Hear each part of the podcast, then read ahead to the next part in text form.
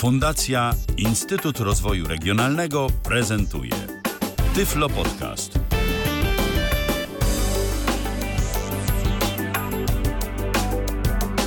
W kalendarzu czwartek to jest 15 dzień lutego 2024 roku, godzina 19 na zegarze, a zatem startujemy z Tyflo Podcastem na żywo na antenie Tyflo Radia. Ja nazywam się Michał Dziwisz, a po drugiej stronie łącza Patryk Waliszewski. Witaj Patryku. Witaj Michale, dzień dobry słuchacze. W zasadzie na odwrót powinno być, ale już mniejsza o to. A mniejsza o to, dziś będziemy sobie rozmawiać o dźwięku. Dziś będziemy rozmawiać o dźwięku i o programowaniu, y, o którym myślę, że y, taki pomysł, żeby o nim pogadać, to już w naszych głowach powstał kiedyś, dawno, dawno temu, tylko w tamtych czasach, kiedy była mowa o jego ustawianiu jakimkolwiek sensownym, to gdybyśmy chcieli zrobić audycję, to chyba nieliczni dotrwaliby do końca. Pytanie, czy ktokolwiek w ogóle. Bo kiedyś e, stereotula ustawiało się przez notatnik, prawda? No, żeby tylko. Ale tak, głównie przez notatnik. Przez notatnik i 50 tysięcy restartów emisji, no bo przecież notatnik nie odświeży pliku konfiguracyjnego w locie. To nie Linux. Dokładnie. Więc e, dziś będziemy mówić o stereotulu. E, co to jest, to za chwilę powiemy tym wszystkim, którzy e, po raz pierwszy słyszą tę nazwę. A podejrzewam, że nasi słuchacze słyszący po raz pierwszy hasło stereotul mogą być w większości, bo to jest narzędzie wyspecjalizowane i raczej takie, z którego skorzysta niewielu. Chociaż na przykład my teraz korzystamy. Tak. Tak. Y, Choćby po to, żeby ten Facebook, YouTube, ale i transmisja w Tyflo Radiu brzmiały tak, jak brzmią.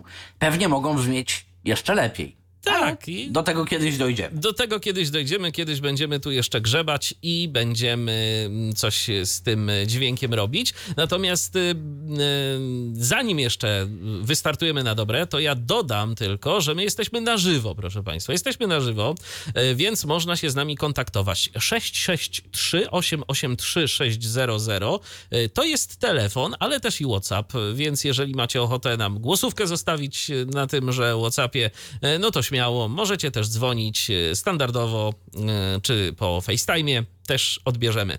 Możecie też pisać. Jest Facebook, jest YouTube, więc tam komentarze zostawiajcie. I jest jeszcze panel kontaktowy kontakt.tyflopodcast.net. E, to jest również narzędzie mm, które jest do Waszej dyspozycji. Jeżeli macie jakieś pytania, komentarze, chcielibyście się czegoś na temat tego stereotula dowiedzieć, to zapraszamy serdecznie.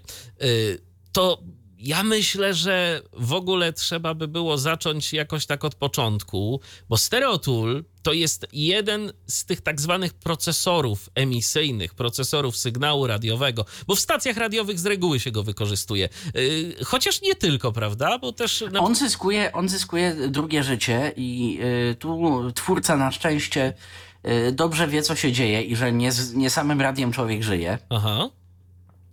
Bardzo nieśmiało jednakże, aczkolwiek próbuje dotrzeć do y, społeczności streamingowych, takich co bardziej profesjonalnych, y, małych telewizji internetowych na przykład. Ale wiesz co, nie tylko. Ja na przykład y, kompletnie się na tym nie znam, bo jeżeli chodzi o jakąkolwiek realizację dźwięku, to y, na radiu, od radia zacząłem i na radiu skończyłem y, i, i wiele więcej nie mam z tym do czynienia. Natomiast gdzieś tam widziałem już takie przykłady, że ze stereotula korzysta się w studiach, takich typowo produkcyjnych studiach, na przykład podczas masteringu. Oczywiście wiadomo, że to są jakieś tam bardzo lekkie ustawienia i zupełnie inaczej się prawdopodobnie to ustawia, ale czy to przy masteringu, czy to przy produkcji nagrań, też gdzieś widziałem, że się z tego korzysta. Oczywiście, że już się korzysta. Yy, powodów tego jest kilka i nie wiem, czy one są tak naprawdę rozważaniem na tę audycję, bo, bo nie wiem, czy są dobre tak naprawdę. W sensie motywacja realizatorów wykorzystujących Stereotula jest dwojaka. Z jednej strony, bo podoba im się to brzmienie i umiejętnie użyty może naprawdę służyć za fajne masteringowe narzędzie ostatniego szlifu i ostatniej polerki, a z drugiej strony y, ludzie sięgają po Stereotool y, w, tej, w tej branży, jakby w branży studia nagrań, z nadzieją, że zrobienie już na etapie produkcji, już na etapie wydania utworu dźwięku bardziej radiowego spowoduje, że w radiach będzie brzmiał jeszcze atrakcyjniej. No nie, niestety. Jeżeli dodamy zniekształceń w radiowym typie, to jest tak naprawdę kontrolowany, kontrolowane przesterowanie sygnału i kilka innych ciekawych efektów, o których e, być może nawet uda nam się napomknieć w odrobinę szerszym kontekście. No, zastosowanie takich efektów raz i drugi e, da efekt dodatni, a nie, a nie zniweluje. Nie, to nie będzie atrakcyjne. Ale część mm, inżynierów y, audio tak twierdzi i tak robi. Nie, nie popieram. Natomiast jeśli y, wiesz, co robisz, użytkowniku, i naprawdę czujesz potencjał tego sterotula w malutkich kosmetycznych różnicach, tak, to może być świetne masteringowe narzędzie, jedno z. Natomiast w stacjach radiowych wykorzystuje się to do zupełnie czegoś innego. Y, ja bym to tak bardzo opisowo i ogólnie powiedział do dwóch rzeczy. Po pierwsze, żeby było głośno, e, bo myślę, że jak Bo nas... nikt nie lubi, jak jest cicho. tak jest. Poza osobami, którym to przeszkadza, oczywiście. Natomiast e, myślę, że słuchając naszego przekazu w tym momencie, no to słyszycie że jesteśmy tak dość głośno. E, ale to jest jedna rzecz, e, do której się wykorzystuje stereotula. Do dru druga rzecz, no właściwie będą ze trzy. druga rzecz to jest taka, żeby było równo. To znaczy, e, w stacjach radiowych zazwyczaj, kiedy prowadzi się program, to ten prezenter nie jest z reguły takim realizatorem w standardowym znaczeniu tego słowa, tak? Ja na przykład o sobie w tym momencie mogę powiedzieć, no, że ja ten program realizuję, ale czy ja tu patrzę na wskaźniki, yy, czy ja dbam o to, żeby nie wchodziło na czerwone pole? Yy, no okej, okay, gdybym widział, to bym pewnie dbał, natomiast raczej po prostu słucham, żeby nie było przesteru. Ale teraz, czy jeżeli ktoś do nas zadzwoni, to czy ja będę za wszelką cenę y, biegał z tym suwakiem poziomu i starał się dorównać, y, żeby ten dźwięk z telefonu był tak samo równiutko, jednakowo głośny jak y, dźwięki mm, naszych głosów. No nie, bo nie ma na to czasu, bo trzeba się skupić na programie i trzeba w miarę skupić się na tym, co mówimy do mikrofonu. Mówić sensem i tak dalej, choć yy, pocieszę cię, Michale, realizator starej daty, y, taki z lat jeszcze powiedzmy 70., gdyby usiadł nawet za twoim mikserem, y, myślę, że mógłby to robić. Tak odruchowo ja, po wiesz prostu. co, ja myślę, że tak. Ja myślę, że tak. Natomiast w dzisiejszych czasach absolutnie nikt y, tego nie pilnuje. I... A przynajmniej nie w takim tak. pieczołowitym, pięknym zakresie to się robi zgrubnie. Dokładnie. Po prostu. Zazwyczaj po prostu praca realizatora y, w radiu polega na tym, że ma przed sobą ileś suwaków i teraz y, wie, że jak chce włączyć swój mikrofon, to ten suwak ma przesunąć do oporu w górę i będzie ok. Jak ma telefon, to wie, że ma wcisnąć to, przesunąć do oporu w górę ten suwak, a że ktoś... Albo tam, gdzie ma zaznaczone. Dokładnie. Ewentualnie. Jak przychodzi gość, to też wie, że ten gość ma usiąść przed drugim mikrofonem. Ten mikrofon ma być w miarę tak ustawiony w jego stronę yy, i ten prezenter pełniący jednocześnie re realizatora ma po prostu sobie yy, włączyć na konsolecie kolejny suwak od jego mikrofonu, a że ten gość będzie na przykład tak troszeczkę no to jest inna sprawa, bo albo na przykład będzie mówił dosyć cicho, no to już jest zupełnie inna kwestia. I właśnie do tego przydaje się stereotul, żeby to wszystko wyrównać. Stereotul albo inne rozwiązanie tego typu. Tak, to jest, to jest druga. Tak. Z trzech. A trzecia, y, która jest y, chyba najmniej rozpoznawalna, a przynajmniej tak y, w domyśle, to jest po prostu taka, żeby ten dźwięk, który wydobywa się z naszego, czy to przekazu audio w formie jakiegoś radia internetowego, strumienia, audio, czy radia, Przede żeby, wszystkim chyba radia. Tak, przede wszystkim radia, e, żeby on brzmiał w jakiś charakterystyczny sposób i żeby ktoś, kto włączy naszą stację, nawet mm, podświadomie wiedział, oho, tu chyba to jest to radio, którego ja lubię słuchać, bo po pierwsze gra fajną muzykę, ale po drugie to jakoś tak fajnie brzmi. No to jeszcze dodam zaraz czwarty aspekt. Jak No to ty, dawaj. Jak ty skończysz to trzeci dawaj. aspekt, No to to ja już skończyłem, to, to dawaj. E, czwarty aspekt, a mianowicie e, suma trzech powyższych wymienionych e, musi mieścić się w granicach prawa i przepisów. To głównie do radiofonii naziemnej, ewentualnie satelitarnej. E, Każdy kraj ma jakieś swoje wytyczne odnośnie jak stacje radiowe powinny się zachowywać, jaką głośność e, stosować, a w konsekwencji jaki odstęp między sobą, żeby się na przykład wzajemnie nie zakłócać na skali naszego pięknego analogowego radia. Więc mając na uwadze wszystkie trzy powyższe, czyli żeby było ładnie, żeby było równo i żeby było bez przesteru i, i, bez, rozpoznawalnie. Bez, rozpoznawalnie w dodatku, musi to jeszcze wszystko być w przypadku mediów y, liniowych, głównie mówię radia i satelity, jakby radia z odbiornika i satelity, internet wybacza trochę więcej, y, musi to być jeszcze wszystko w granicy prawa.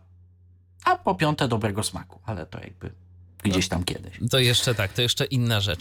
I teraz właśnie za to wszystko odpowiada opisywany dziś stereotul. Oczywiście nie tylko on, bo y, tych procesorów emisyjnych to tak naprawdę no mamy co? Mamy stereotula, mamy Omnie i mamy Orbana. Takie I trzy... mamy, mamy Breakwaya, mamy Vorsisa tak naprawdę w No tym tak. momencie. To się coraz bardziej, ten rynek się w końcu troszeczkę otworzył.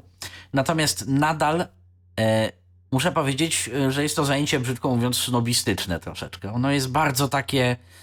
E, a, a u nas w Polsce to już w ogóle, bo jeszcze, y, wiecie, słuchacze, jakby w Ameryce na przykład, a, a stamtąd idzie dużo przykładów, to nawet entuzjaści radia, tacy powiedzmy, którzy porównają, porównując to do kolei, którzy być może sami nastawnika w pociągu to nie ustawią, być może nie uruchomią lokomotywy wszystkich albo nawet trzech wiodących typów, ale w sumie dobrze wiedzą, która stacja jest węzłem przesiadkowym i dlaczego w rozkładzie opóźnił się pociąg Intercity jakiś tam, konkretny, tacy entuzjaści w Ameryce często kojarzą y, w ogóle o co chodzi z tym processingiem, kojarzą te w cudzysłowie sygnaturę audio, że o, ta stacja to nie dość, że oldies, to jeszcze tam inżynier wie co robi. Nie, u nas w Polsce często jeden z podrzędnych realizatorów w ogóle no name, że ciężko dotrzeć do niego, kto to tak naprawdę jest. Nikt się gdzieś tam pod tą robotą w cudzysłowie nie podpisuje, yy, bardzo często. Yy, to jest po prostu jedno z zadań, a trzeba zrobić. Ewentualnie jest kilkoro ludzi na krzyż w skali Polski, którzy yy, robią takie rzeczy za ciężkie pieniądze na zlecenie. Stacja potrzebuje Magdy Gessler, stacja wzywa Magdę Gessler. Ja mam wrażenie, że y, kiedyś to w ogóle jedyną w zasadzie stacją, y, która jakkolwiek się y, chwaliła tym, że oni przykładają jakąś wagę do tego, co robią z dźwiękiem, y, to było RMFFM. Y, I nikt poza tym. Tak trochę y, odnoszę wrażenie. Cała reszta to było na zasadzie, a dobra, to my sobie tu po prostu wybieramy jakiś gotowy preset. Może dlatego, że nikt nie wiedział, y, jak to zrobić, y, nikt nie miał na to jakiegoś większego pomysłu, y, ale też y, i podejrzewam, że nikt nie wyczuwał w tym czegoś takiego, że jest to coś, czym warto się pochwalić. Tak. To I się troszeczkę zmienia, ale nadal niestety tkwimy w tym punkcie w Polsce. I to było chyba też takim dość e, sporym problemem, bo generalnie y, jak tak słuchałem przynajmniej jakiś czas temu różnych lokalnych stacji w Polsce, to miałem wrażenie, że wszystko opiera się o jakiś tam jeden albo większość, bo też bym skrzywdził, ale większość opiera się o jeden, dwa presety, da, włączymy i jakoś tam. Będzie. Gra. Będzie pan zadowolony. Będzie pan zadowolony. tak. Y, Natomiast to tak nie działa i po prostu trzeba też mieć na uwadze, że jest to zawód, właśnie jest to taki, no właśnie nie zawód. To jest praca. To często naprawdę jest rozliczane zleceniowo. Y, to nie jest y, w dużej części źródło stałego przychodu, bo często, szczególnie mówię w odniesieniu do polskiego rynku, y, jakąkolwiek godną pochwały i odnotowania w ogóle wiedzę na temat procesingu takiego, na temat kompresji radiowej i w ogóle tego dźwięku w radiu, finalnego, tego co idzie do słuchacza, to znowu ma kilka osób, z tego y, w zasadzie wszyscy, prócz ustawienia procesora w jednej stacji, za chwileczkę jadą na kolejne zlecenie, y, przestawić, nie wiem, nadajnik względnie od y, odgruzować odchody gołębi pod nadajnikiem w zupełnie innej stacji. No tak, bo też i ciężko mówić tutaj o tym, żeby naszym etatowym zajęciem miało być ustawianie tego procesora w jednej stacji. No bo co? Raz się ustawi i w zasadzie I często na kilka lat mamy spokój. Dokładnie, chyba że na przykład stacja zmienia ten tak zwany format muzyczny, czyli zaczyna grać inną muzykę, bo to się wszystko generalnie ustawia pod to, co my chcemy w danym radiu e, tworzyć. E, czy to ma być e, radio grające muzykę taneczną, rockową, czy ma być to radio, w którym się dużo gada, a muzyka jest tylko jakimś tam dodatkiem, bo też przecież e, takie są. Może niekoniecznie aż tak bardzo w Polsce, ale no to FM chociażby, też inaczej się ustawia te, te wszystkie klocki. Tak, Polskie Radio procesorem. 24 też powiem Też. szczerze, brzmi nie z gorzej i Mhm. brzmi z uwzględnieniem tego, co najczęściej jest tam nadawane. No właśnie, To więc, tak warto odnotować. więc to wszystko to się składa na mm, jakby te elementy, które trzeba uwzględnić y, kręcąc y, ustawienia danego procesora. No i my właśnie dziś będziemy o takim jednym z, z procesorów mówić, Stereotool. Stereotool, który kiedyś nie był traktowany, mam wrażenie, przez nikogo poważnie, bo to się zaczęło y, jako wtyczka do Winampa. Tak, jako wtyczka do Inampa, y, pan, który co prawda już wtedy miał do czynienia z radiem, Hans van Zutphen y, z Holandii, e, on po prostu stwierdził, znaczy zaczął w ogóle yy, tak. Na razie opowiemy o historii procesingu online, czy na naszym własnym komputerze, a pewnie potem przejdziemy do genezy, jak już będziemy omawiali poszczególne klocki, to przejdziemy też do genezy, jakby skąd się wziął ten procesing w radiu. Znaczy, skąd się wziął, to już, y, to już trochę wyjaśniliśmy. W tamtych czasach sprzęt był analogowy, był dużo bardziej zawodny i trzeba było zrobić tak, żeby jak najdalej, a co za tym idzie jak najgłośniej się niosło, tym naszym radiem często jeszcze na falach średnich, y, a jednocześnie było miłe dla ucha. Natomiast wracając do procesorów z epoki Neostrady, brzydko mówiąc, y, pozdrowienia dla Orange Światłowód. Mm, tak naprawdę pierwszym jakkolwiek liczącym się człowiekiem był Włoch Alessandro Tomasini, który to Alessandro Tomasini y, próbował podpatrzeć analogowy jeszcze procesor znany od późnych lat 70. bodaj, Optimot 8100 i biorąc jakąś tam, nie najgorszą na tamte czasy na pewno, y, wiedzę programistyczną, troszkę rzeczy, które są zaszyte w analogowych obwodach i wczesnych cyfrowych obwodach y, Orbana, innej wiodącej marki procesorów z tamtych czasów. E, wziął sobie taki chip jeden z drugim, układ jeden z drugim, porozklejał tę żywicę epoksydową, bo tam dla bezpieczeństwa, żeby nikt tego zbytnio nie podejrzał, Orban porobił różne y, pułapki na ciekawskich i próbował coś z tego czytać i zrozumieć. Efektem tego, nie pamiętam powiem szczerze w którym roku, chyba w 2001 w ogóle albo drugim, e, był procesor Sound Solution. Pięciopasmowy procesor z częstotliwościami zmiany pasm naprawdę podobnymi dosyć do Orbana, z zachowaniem e, wręcz przesadzonego Orbana z tamtych czasów. E, Ciężko to było ustawić dobrze, powiem szczerze, ale to miało, yy, to było namiastką naprawdę fajnego radiowego procesora na tamte czasy. Co więcej, dochodziły mnie słuchy, gdy już troszkę podrosłem i, i zacząłem się tym biznesem jakkolwiek interesować, że kilka stacji, yy, fakt, głównie internetowych, nawet w Polsce z powodzeniem używało tego Sound Solution i tak naprawdę gdybym e, wtedy się zapytał, to mo mogli mi e, ludzie odpowiedzialni za te stacje internetowe wcisnąć dowolną bajkę. To po prostu nawet brzmiało. Podkreślmy, my mówimy o latach dziesiątych obecnego wieku, tak? I jak Znaczy o nie latach zerowych. nawet. Tak, lata zerowe bardziej, bo to wtedy się zaczęło. Tak, 2005-2006 rok to już ten Sound Solution. Komputery były na tyle silne, że procesowanie w czasie rzeczywistym dźwięku e, nawet nie było takie kosztowne. Co prawda bardziej na zasadzie osobnej skrzynki, która zajmowała się tylko tym, bo ja pamiętam, że jak e, próbowałem używać e, Sound Solution czy Stereotula na swoim komputerze jako czegoś, co działa przy okazji, No, Stereotula w szczególności. tak, ale To niestety. Solution to też wcale nie było takie oczywiste. I wtedy, no pamiętam, że ten procesor naprawdę dość mocno się męczył. Ja powiem więcej, w przypadku Stereotula ja dopiero od jakiegoś czasu jestem w stanie używać go tak sobie rzeczywiście równolegle z innymi programami, z, in, z innymi narzędziami. Ja teraz jestem w stanie zrobić emisję ze stereotulem z jednego komputera i ten procesor to się nie męczy, ale ja mam no teraz y, jeden z nowszych y, Intel i, y, i piątek na pokładzie, a komputer, który ma tam powiedzmy kilka lat, na przykład takie porównanie, na przykład MacBook Air z 2000 bodajże 16 roku, czy, czy 17? 17 tak, 17, tak. No to tak, to Stereotool, jeszcze tam jakieś NVDA do tego, jakaś przeglądarka internetowa i za bardzo już nie poszalejesz, bo procesor, zużycie procesora to jest około 80%. Niestety, to nadal wymaga, choć można to pewnie zoptymalizować oczywiście, ale to nadal wymaga. Tak, więc wracając do tej historii, Sound Solution było. Tak, Sound Solution i w międzyczasie po prostu ten człowiek, Hans van Zutphen, autor Stereotula, stwierdził, że no w sumie dużo, a, a, trzeba wam wiedzieć, że Hans, y, będąc w Holandii, y, Holandia jest ojczyzną zarówno stacji LPFM, czyli stacji małej mocy, y, LPAM, czyli stacji małej mocy nadających nawet na falach średnich i mnóstwa mniej lub bardziej legalnych stacji w internecie.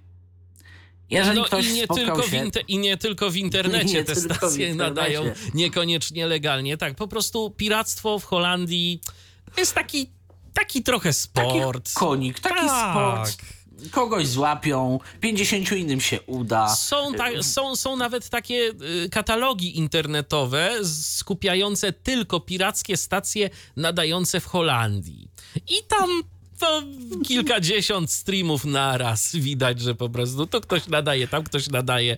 Lokalizacja jest pokazana. No, no widać, że tam jest y, albo tam naprawdę po prostu ludzie mają do tego pasję, albo służby chyba czasem oko na to też przymykają. E, I jedno i drugie, wiesz, Michale, z tego co rozumiem, służby interweniują, gdy na przykład jakiejś koncesjonowanej stacji lub jakiemuś na przykład lotnictwu. Yy a monitorują ten teren dosyć uważnie, działaby się krzywda. Inna rzecz, że za te pirackie emisje z reguły odpowiadają też ludzie, y, którzy nie robią tego po raz pierwszy i którzy już mają w tym jakieś doświadczenie i na tego typu rzeczy no zwyczajnie zwracają uwagę, bo to też nie o to chodzi, żeby y, złośliwie gdzieś komuś y, zaszkodzić, a no zwłaszcza w przypadku lotnictwa, no to jest bardzo poważna rzecz, bo od łączności radiowej to niejednokrotnie zależy, zależy życie, życie kilkuset osób gdzieś tam powiedzmy na pokładzie samolotu. Więc nie, y, sporo z tych ludzi, szczególnie yy, mających odwagę wejść na piracki FM, ale i piracki AM, to w tym bardziej. Yy, nie mam konkretnych danych, ale od 80 do myślę 90 paru procent tych ludzi to często są równolegle stacje radioamatorskie, wyrobione znaki, oni dobrze wiedzą, co się święci, krótko mówiąc. Ale tak czy inaczej, no oni też potrzebowali czegoś, co by im zapewniało ten processing. Tak. I tak w dużym, dużym skrócie powstał Stereo Tool, czyli wtyczka do Winampa, która swoim dźwiękiem zrobi magię. Tak I istotnie, powiem szczerze, na rok 2008, a wtedy było pierwsze moje spotkanie i zetknięcie ze Stereo Toolem, no, robiła robiła, tylko nie robiło, yy, magii nie robiła dostępność tego programu. Mimo, że on wtedy był na normalnych Windowsowych kontrolkach, suwaczkach, żaden z nich nie był poopisywany, co robi, bez yy, interakcji myszką. A te, które były, yy, były dla odmiany w wartościach 0,0005151 zamiast 13 milisekund. Bo I, tak. I teraz warto sobie też powiedzieć, że taki procesor, y, bo ktoś by sobie mógł pomyśleć, okej, okay, no dobra, nie było opisanych suwaków, ale to tam pewnie jest parę suwaków, y, które łatwo jest zapamiętać i wszystko będzie ok. No, no nie. A przynajmniej nie wersja, zawsze. Podstawowa wersja Stereotula, czyli wersja, która naprawdę zaczęła się jakkolwiek liczyć, wersja 3, miała tych suwaków bodaj około 40. Tak na start. W trybie zaawansowanym chyba około 50 miała, z tego co pamiętam. I właśnie one były tak y, nieintuicyjnie opisane. No i tam są po prostu różne rzeczy, o których też będziemy mówić, bo ten y, taki procesor to składa się de facto z iluś bloków, przez Tak. które przepływa ten dźwięk. Każdy z tych bloków coś z tym dźwiękiem robi, y, no i koniec końców dostajemy ten dźwięk odpowiednio przetworzony. Tak, i tutaj kłania się historia y, dawna, dużo dawniejsza od naszego internetu, czyli lata powiedzmy, tak już na potęgę to powiedzmy lata wczesne 40. w Stanach Zjednoczonych. Uznano, że fale średnie, to było wtedy w zasadzie jedyne dostępne medium transmisji, y, uznano, że no, są krzykliwe, ruchliwe urządzeń elektrycznych, samochodów na ulicach pojawiało się coraz więcej. Różnych rzeczy, które zaczynają tam zaśmiecać i, i delikatnie komplikować ten odbiór.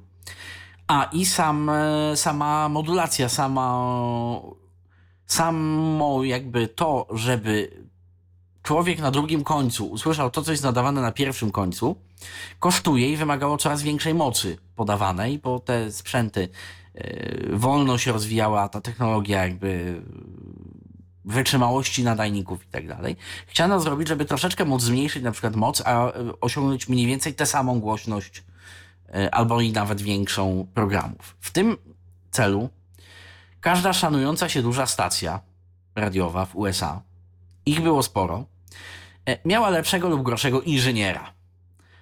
Sporo z tych inżynierów miało w zasadzie ten sam koncept. Ma być głośniej. Problem w tym, że każdy osiągał to troszkę inną metodą. Kupowano studyjne radio, studyjne procesory, yy, bo powoli też przemysł nagraniowy równolegle się rozwijał. Tak w latach 50. już jak posłuchamy amerykańskich płyt, głównie z jazzem, one są ładne naprawdę. I takie wdzięczne i w ogóle już czuć tę te, jakość, że można było wtedy nagrać ładnie. Więc na przykład kilku, kilkunastoletnie procesory ze studiów w tych późnych latach 50. trafiały do radiostacji. Tam To e, jeszcze wtedy była epoka sprzętu lampowego, prawda? lampowego tak powoli wchodziły tranzystory i to był krzyk mody, bo patrzcie jakim małym kosztem można. Ale i wchodziły przede wszystkim rzeczy analogowe, czyli owszem, to były tranzystory, ale y, napięcie podawane na jakiś konkretny układ scalony spowodowa- powodowało, że on się zachowuje lepiej lub gorzej, inaczej, mniej lub bardziej stabilnie i tak dalej. W każdym razie co robiono? Ano, niemal dosłownie kładzono jedno, y, jedno jakby pudełeczko na drugie i właśnie tworzono te nasze nieszczęsne bloki. Tylko, że to wtedy nie było zamknięte w jednym klocku, ale po prostu y, Spinane kablami. spinane kablami, tu jakaś bramka szumów, tu jakiś Tak, z naszej, kompresor. z naszej konsoli mikserskiej taki przykładowy łańcuch. Nasza konsola mikserska, czyli tam, gdzie siedzi realizator, robi sobie program, ma studio, ma reżyserkę i tak dalej. Idzie na pierwszy klocek, bramkę szumów. W razie gdyby realizator coś podał za cicho albo, albo zwyczajnie przydźwięk, to przecież nie było nic nadzwyczajnego wtedy, różne przydźwięki, przypiski od sprzętu analogowego. Trzeba to na wstępnym etapie wyeliminować. Następnie yy, robi się jakieś wstępne, jakiekolwiek wyrównanie głośności na przykład. Takie naprawdę. y, wtedy to było uważane za takie raczej niewyjściowe, za takie wręcz y, niegrzeczne, że, że trzeba to równać. Bo to oznaczało, przecież- że realizator się nie zna. Ale wiesz co, ja bardziej myślę, że wtedy też y, chodziło o to i to był taki konflikt i podejrzewam, że jeszcze niektórzy się zastanawiają, y, jak to jest i po co właściwie takie rzeczy się robi, bo przecież skoro artysta uznał, że w tym miejscu utworu ma być cicho, to niech będzie cicho, a nie na siłę sztucznie, żeby to było podgłaśniane. Tak, to, to była bardzo ważna rzecz też, y, którą dobry inżynier miał na względzie, więc nie stosował na przykład bardzo inwazyjnie tego równania poziomów.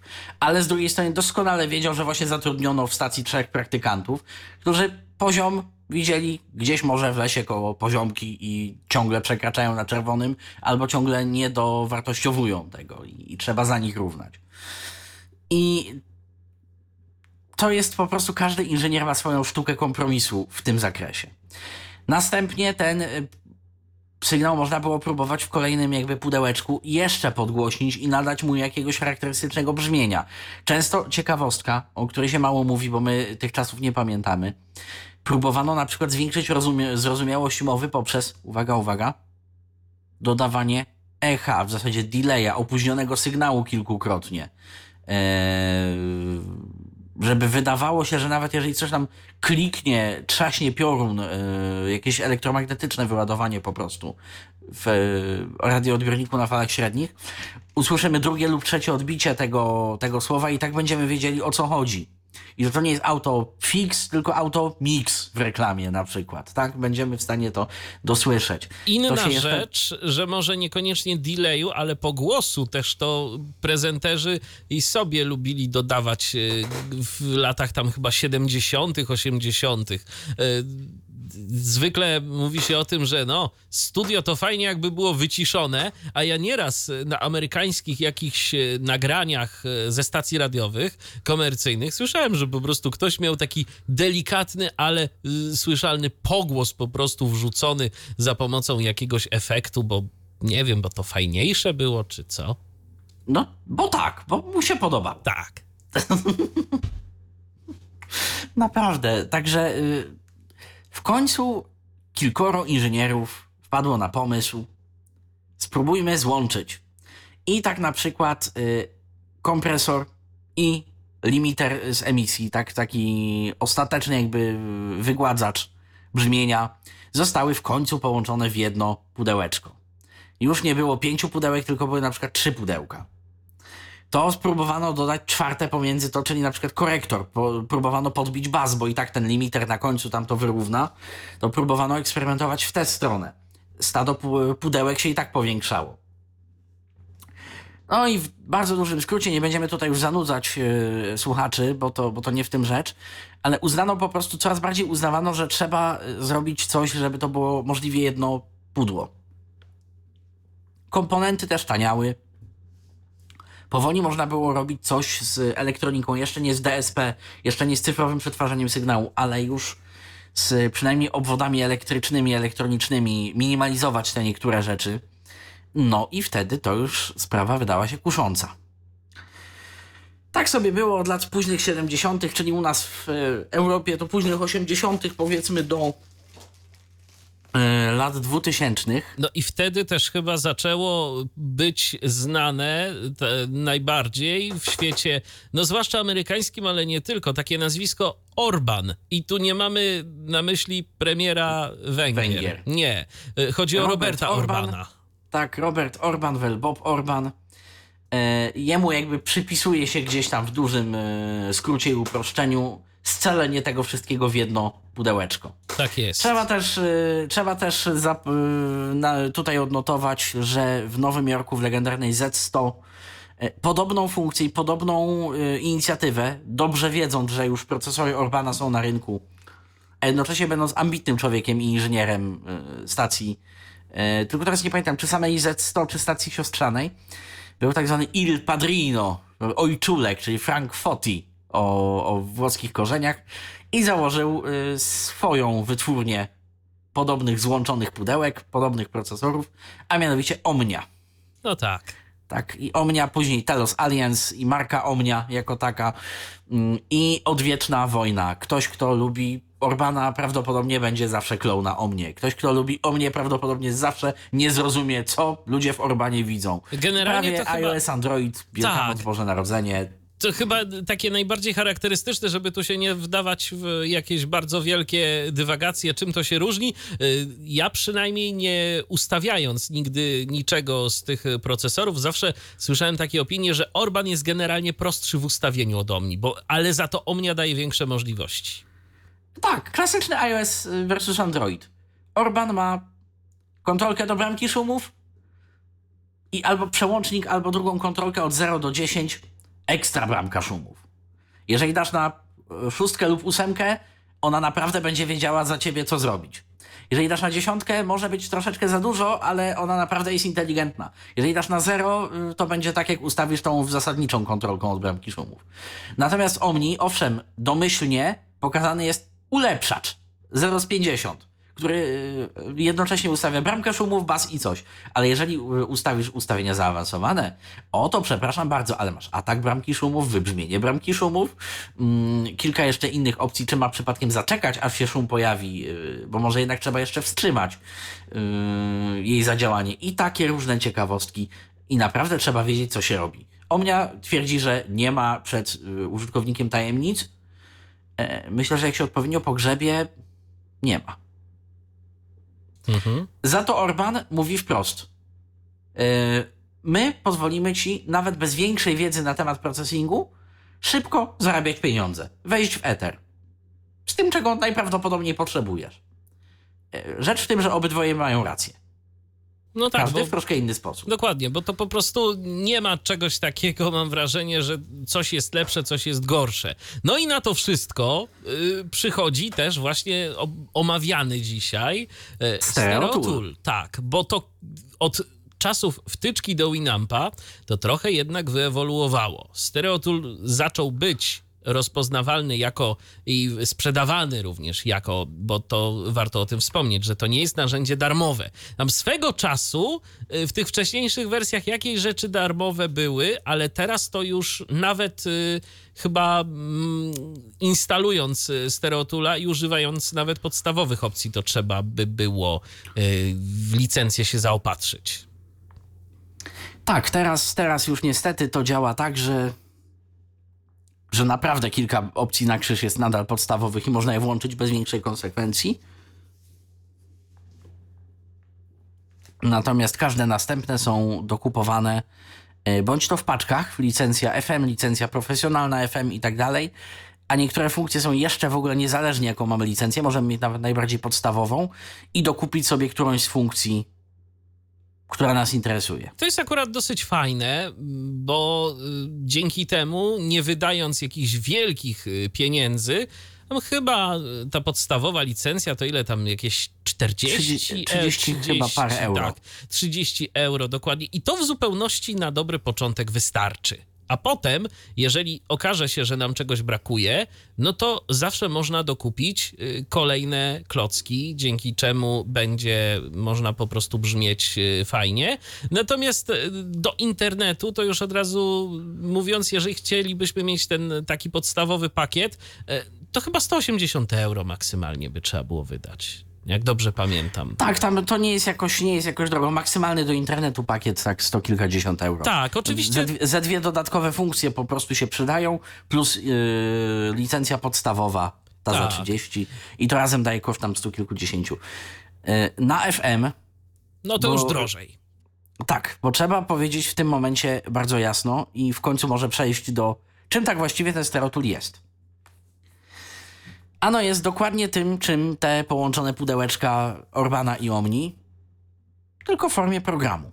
Bądź to wtyczki do Winampa, ten format cały czas jest wspierany, Albo VST. bądź to, bądź to VST, najmniej dostępna z nich wszystkich niestety, bądź to w wersji standalone, czyli odpalanej jako zwykły program komputerowy. Słucha na karcie A y, lub A i B. Do tego być może też przejdziemy, choć są to zaawansowane opcje. Y, I daje nam y, odsłuch też na iluś różnych kartach, w iluś różnych konfiguracjach. Na przykład możemy dla tej samej stacji y, zrobić sobie dźwięk w pełni FM-owy, równolegle na drugą kartę na przykład wypuścić dźwięk yy, zoptymalizowany pod kątem kodowania DAB+, radia cyfrowego lub internetu. Yy, No i możemy też w odwodzie mieć zapasowy, bo niestety albo FM, albo AM jest naraz, przygotowany dźwięk na fale średnie, jeżeli bardzo chcemy. Więc to rzeczywiście daje naprawdę spore możliwości. Wspomniałeś o tym, że kiedyś problem z dostępnością był yy, i ten, ta kwestia dostępności to tak naprawdę z wersji na wersję stawała się coraz y, większym problemem, bo yy, o ile na początku było całkiem fajnie z tymi suwaczkami, no jak się już człowiek tego nauczył, to było wszystko w miarę okej, natomiast kolejne wersje y, powodowały y, jeszcze większe problemy. Tak, dlatego że zmieniano interfejs na bardziej atrakcyjny dla użytkownika. Yy, Nie był tym użytkownikiem użytkownik niewidomy, on widział coraz mniej lub w ogóle. Aż w pewnym momencie doszło do tego, Ty, że nie Patryku, było się troszeczkę nic. odsunąłeś od mikrofonu, mam wrażenie, a że masz Dobrze. bramkę ustawioną. Dobrze, Coś- oczywiście. No to tak a propos pudełek i procesorów. Tak, no właśnie, y, mam. Tak, tak, tak. Mam, mam faktycznie yy, ustawioną, tak. Okej, Więc- no i co z tym interfejsem? Po długich bojach, bataliach, panie Hansie, a może jednak Panie Hansie, a może pan spróbuje? Udało się. Poświęcono dobrych kilka miesięcy na niemal zupełne przepisanie kodu. A co za tym idzie, przepisanie też nowego interfejsu sieciowego, webowego. E, To jest zarówno tendencja w procesorach Omni Orbana, e, jak i w tych młodszych braciach, e, zarówno Breakaway One, jak i Stereo Tool używają e, web interfejsu jako metody konfiguracji jednej z. I jedyną rzeczą, którą będzie trzeba zrobić w notatniku, jak sobie zainstalujecie Stereo Toola, załóżmy na razie na prostszym przykładzie, czyli wtyczki do Winampa. Uruchamiamy sobie tego stereotula. On tam nam zacznie już procesować, już zmieniać brzmienie z jakimiś domyślnymi ustawieniami. Okno jest oczywiście niedostępne, aczkolwiek z OCR-em da się z niego sporo czytać. To już jest y, też plus, że y, to okno się ładnie skaluje i ładnie widać y, OCR, tylko po prostu ono jest jakby nie, nieczytane bez, bez niego ale mimo wszystko radziłbym włączyć w notatniku obsługę web interfejsu. W jaki sposób to zrobić? Znajdujemy sobie plik w AppData, w danych aplikacji znajdujemy sobie plik. E, to może pokażę, będzie szybciej od razu.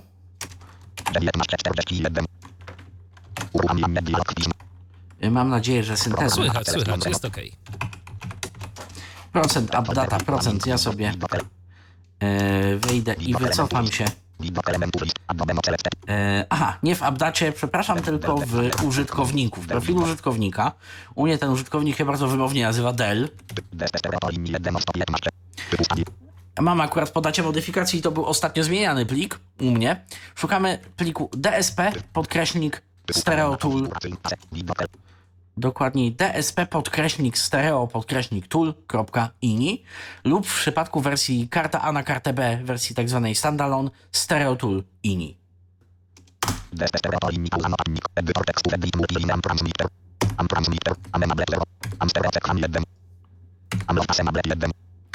Szukamy sobie słówka web. O, ja już mam zrobione. I to zmieniamy sobie, bo domyślnie będzie 0 pewnie, i to zmieniamy Tak. na jedynkę. I tyle. I w tym momencie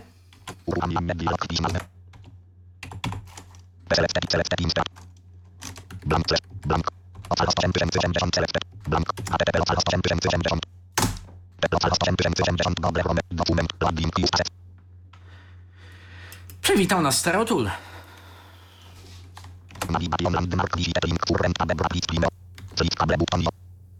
I tu już mamy interfejs aplikacji. Tak, tu już mamy interfejs aplikacji, który jak widzicie jest całkiem dostępny. A w nim mamy grafika Timeo, czyli logo firmy, którą założył Hans van Zutphen do spółki. To jest ciekawe, słuchajcie, yy, dla bardziej zorientowanych w tym momencie informacja. Stereotool dzieli pewne fragmenty kodu z dokładnie tym, co jest uruchomione na sprzętowych yy, pudełkach pod marką Telos Alliance Vel Omnia. Co Zresztą więcej, Stereotula też można sobie kupić jako pudełko. Tak, od pewnego czasu tak i to już kosztuje kilka tysięcy euro. Tak, to prawda? tak. Ale już taka opcja również jest. Mm, Dlatego pewne zachowania, pewne koncepcje y, są dość bliźniaczo podobne do y, procesorów Omni. One nie są takie same, ale one są dość bliźniacze.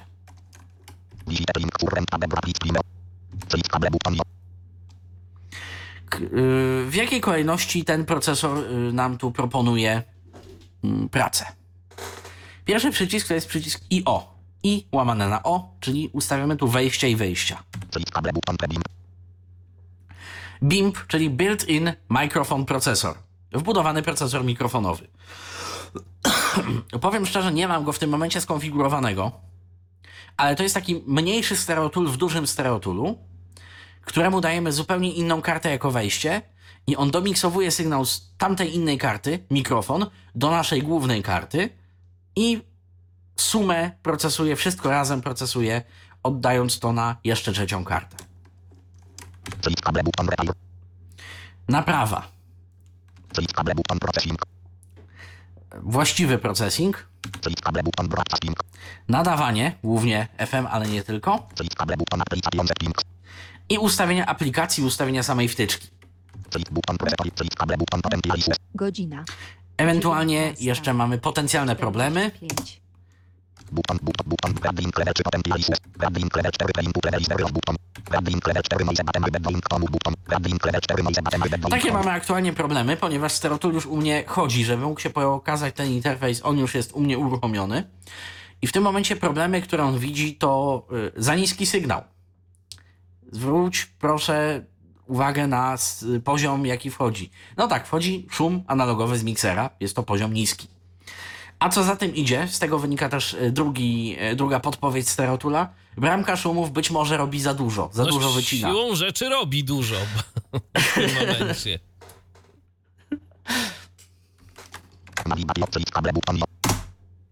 Klikniemy sobie pierwszą sekcję, czyli IO. Button micro MPX. Jak widzimy, jak w interfejsie routera rozwinęła nam się podsekcja. Audio IO lub MicroMPX. Audio, no to będzie pewnie ustawienie kart wyjściowych, wejściowych. E, I co w ogóle chcemy robić? Czy włączamy FM, czy nie? Yy, tak. Tak, tak, tak, tak. Natomiast MicroMPX to jest bardzo ciekawa rzecz, ale yy, myślę, że jest sporo poza zasięgiem tej audycji. A mianowicie to jest yy, kodek autorski pana Hansa z kolegami z Omni. A od pewnego czasu to nawet chyba Orban musiał uznać pierwszeństwo, że to jest dobry kodek i nieśmiało wprowadził jako aktualizację oprogramowania do swoich najlepszych procesorów naj, najwyższej półki. E, To jest kodek umożliwiający przesłanie całego MPX, czyli tak zwanego sygnału zespolonego, e, całego FM stereo plus pilota 19 kHz plus RDS-u w jednym strumieniu około 320 kilobitów. W sytuacji, kiedy nas nie stać na drogie łącze, dzierżawione radiolinie i tak dalej, możemy sobie już na tym etapie przesłać po prostu sygnał między na przykład ilomaś studiami, a w najbardziej zaawansowanej wersji FM, bodaj Professional z plusem, e, do sygnału MicroMPX dorzucić dane GPS z odbiornika, tak ażeby uwzględnił jeszcze prędkość światła, opóźnienia i takie różne do planowania sieci jednoczęstotliwościowych nadajników. No to już Czyli Kilka rzeczywiście. nadajników w różnych lokalizacjach y, na tej samej częstotliwości. No to mocna Ale to rzecz. bardzo, bardzo wybiegliśmy, bardzo, bardzo wybiegliśmy. Skupmy się może na razie na tym wejściu, wyjściu, żeby to w ogóle zacząć. Strona się przeładowała, wy nie słyszycie dźwięku akurat. Jak widzicie, yy, kliknąłem, a menu się jakby zwinęło. Ale to, że menu się zwinęło, nie z, przeszkadza temu, że tak naprawdę pojawiły się nowe opcje. Bypass Processing is.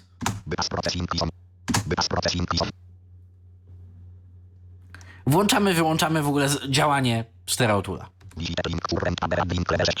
Link current tab radding level 6. Digite link current tab minus 6 12. Digite link current tab radding level 6 input stop. Link current tab radding level 6 output stop. Link current tab radding level 6. Digite link current tab minus 6 12 18 24. Digite link radding level 6 out spectrum. Link current tab radding level 6 Digite link current tab minus 6 12 18 24. Digite link radding level 6 MP. Link 6 0. Radding level 3 audio.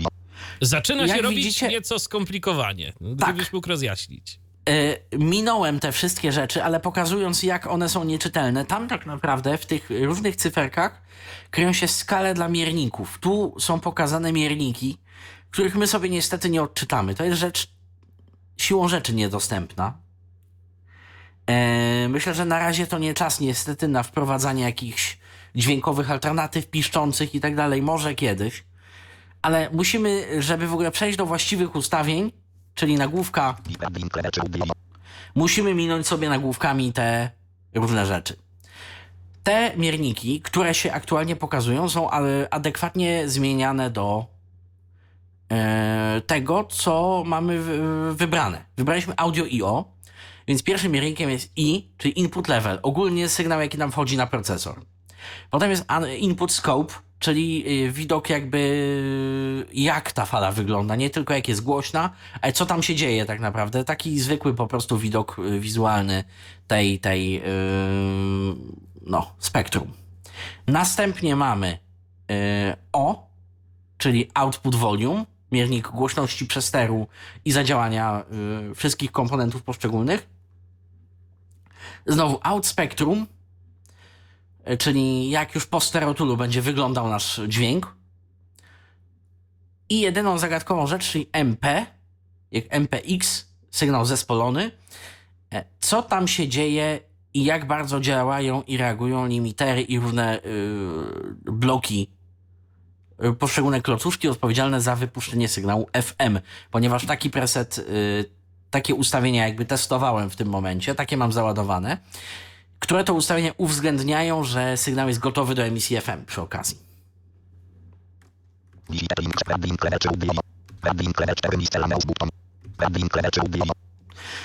I na tym etapie fajnie jest powiedzieć, jak sterować mm. Useul radin klewecz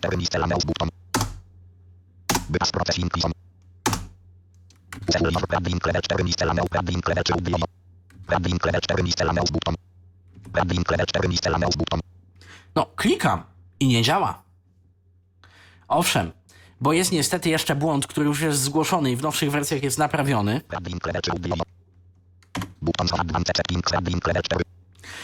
W tym momencie e, do tej pory szedłem strzałką góra-dół, a ten jeden raz ustawiony na audio i o nacisnąłem tabulator.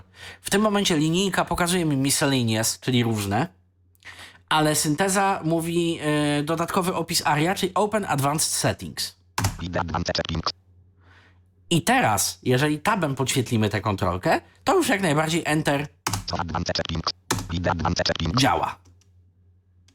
Useul framework. Flexbox flex. Processing latency. Flip cable 4996 samples.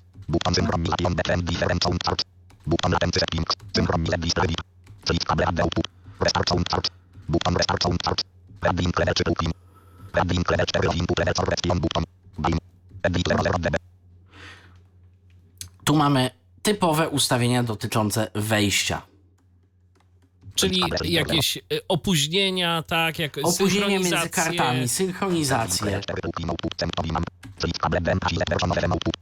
Co ma wysyłać do Winampa, gdy na przykład robimy sygnał FM, to co ma usłyszeć Winamp, a Winamp może usłyszeć. Button Nic, totalnie nic, 0 bajtów będzie wysyłane. Ciszę. E, mniej więcej jak będzie brzmiało w naszym radioodbiorniku FM. Button separate processed programming added output. To, o czym mówiłem, czyli stereotyp jest uniwersalny. Możemy tę kartę potraktować jako i to, co wchodzi nam z powrotem do Winampa lub do programu, możemy potraktować jako wyjście do strumieniowania HD radia lub DAB-u, FM-u, znaczy tego, HD radia DAB-u lub y, strumienia internetowego. Button separate processed program as electric FM output. Skonwertowany do formy normalnej stereofonicznej sygnał FM, ale ze wszystkimi tego konsekwencjami, czyli z DM fazą, czy z FM fazą w sumie.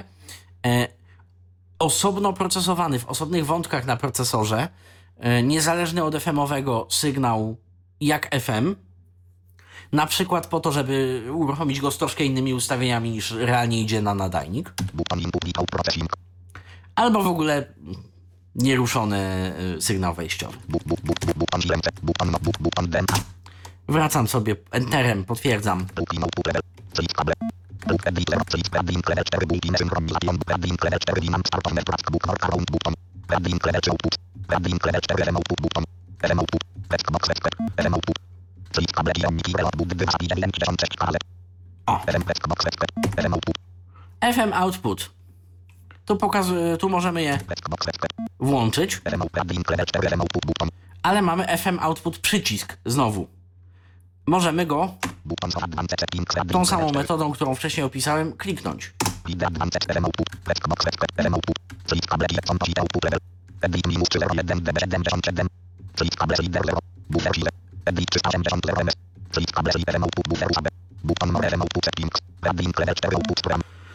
Jak widzicie, to były ustawienia dla, dla karty yy, FM-owej. Ale mamy jeszcze na przykład stream, tak? Coś tutaj, FM Output Stream. Tak, output stream.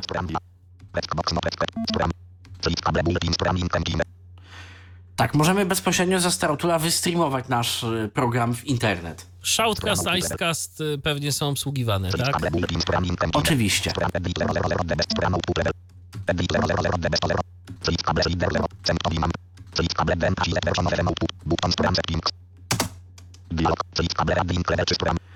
Jeżeli mówi nam, y, uczciwie mówiąc, niektóre przyciski to są Open Advanced Settings i je trzeba klikać tabem i enterem, niektóre przyciski działają nawet ze strzałki w górę, w dół.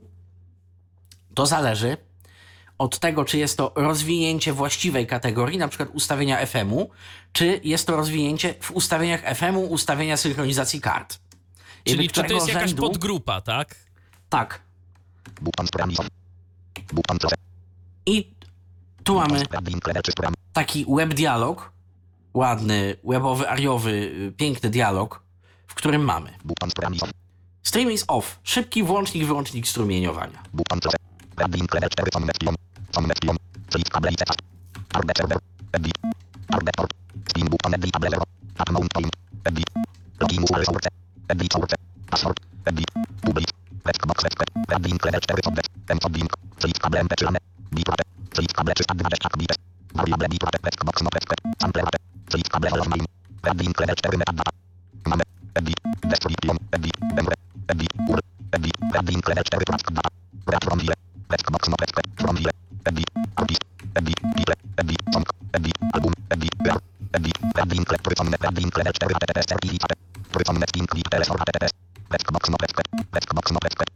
Takie są opcje strumienia, tak na dzień Powiem, dobry. powiem tak, już nawet i y, to narzędzie do nadawania ma, widzę, że dość y, zaawansowane ustawienia w porównaniu Tak. do niektórych y, programów, które potrafią robić y, to samo i są w zasadzie dedykowane temu procesowi. Tymczasem na Facebooku Sebastian się odezwał, wieści dotyczące Stereotula, zawsze mile widziane.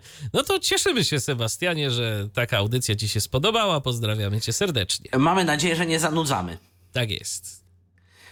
Bo dużo tematu, a audycja króciutka, więc na pewno coś pominiemy. No, to, to, to podejrzewam, jest że, pewne. podejrzewam, że ona taka króciutka to nie będzie. My dopiero zaczęliśmy.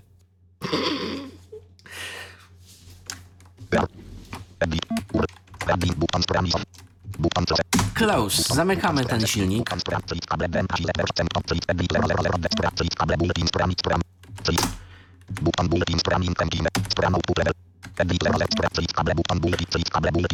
Aha. E, z jakiegoś powodu nie pokazuje mi tu innych opcji, dlatego że nie mam aktualnie zainstalowanego VLC. Stereotool może się jeszcze do strumieniowania posiłkować yy, wbudowanym VLC zestawem komend i wysłać różne dziwne rzeczy do niego. I to VLC będzie strumieniował jakby na... I co, wtedy VLC się odpala, tak? W osobnym oknie? Tak, z, zestawem komend, tak. I niestety jest to gorsza opcja. Właśnie przy, jakiś czas temu miałem pytanie dosyć zaawansowane i dosyć branżowe, czy... Bo niestety ten, ten silnik ma dość sporo opcji, ten wbudowany, ale kilku nie ma. Nie ma zewnętrznych encoderów, nie ma wielu opcji do encodera MP3 zaawansowanych.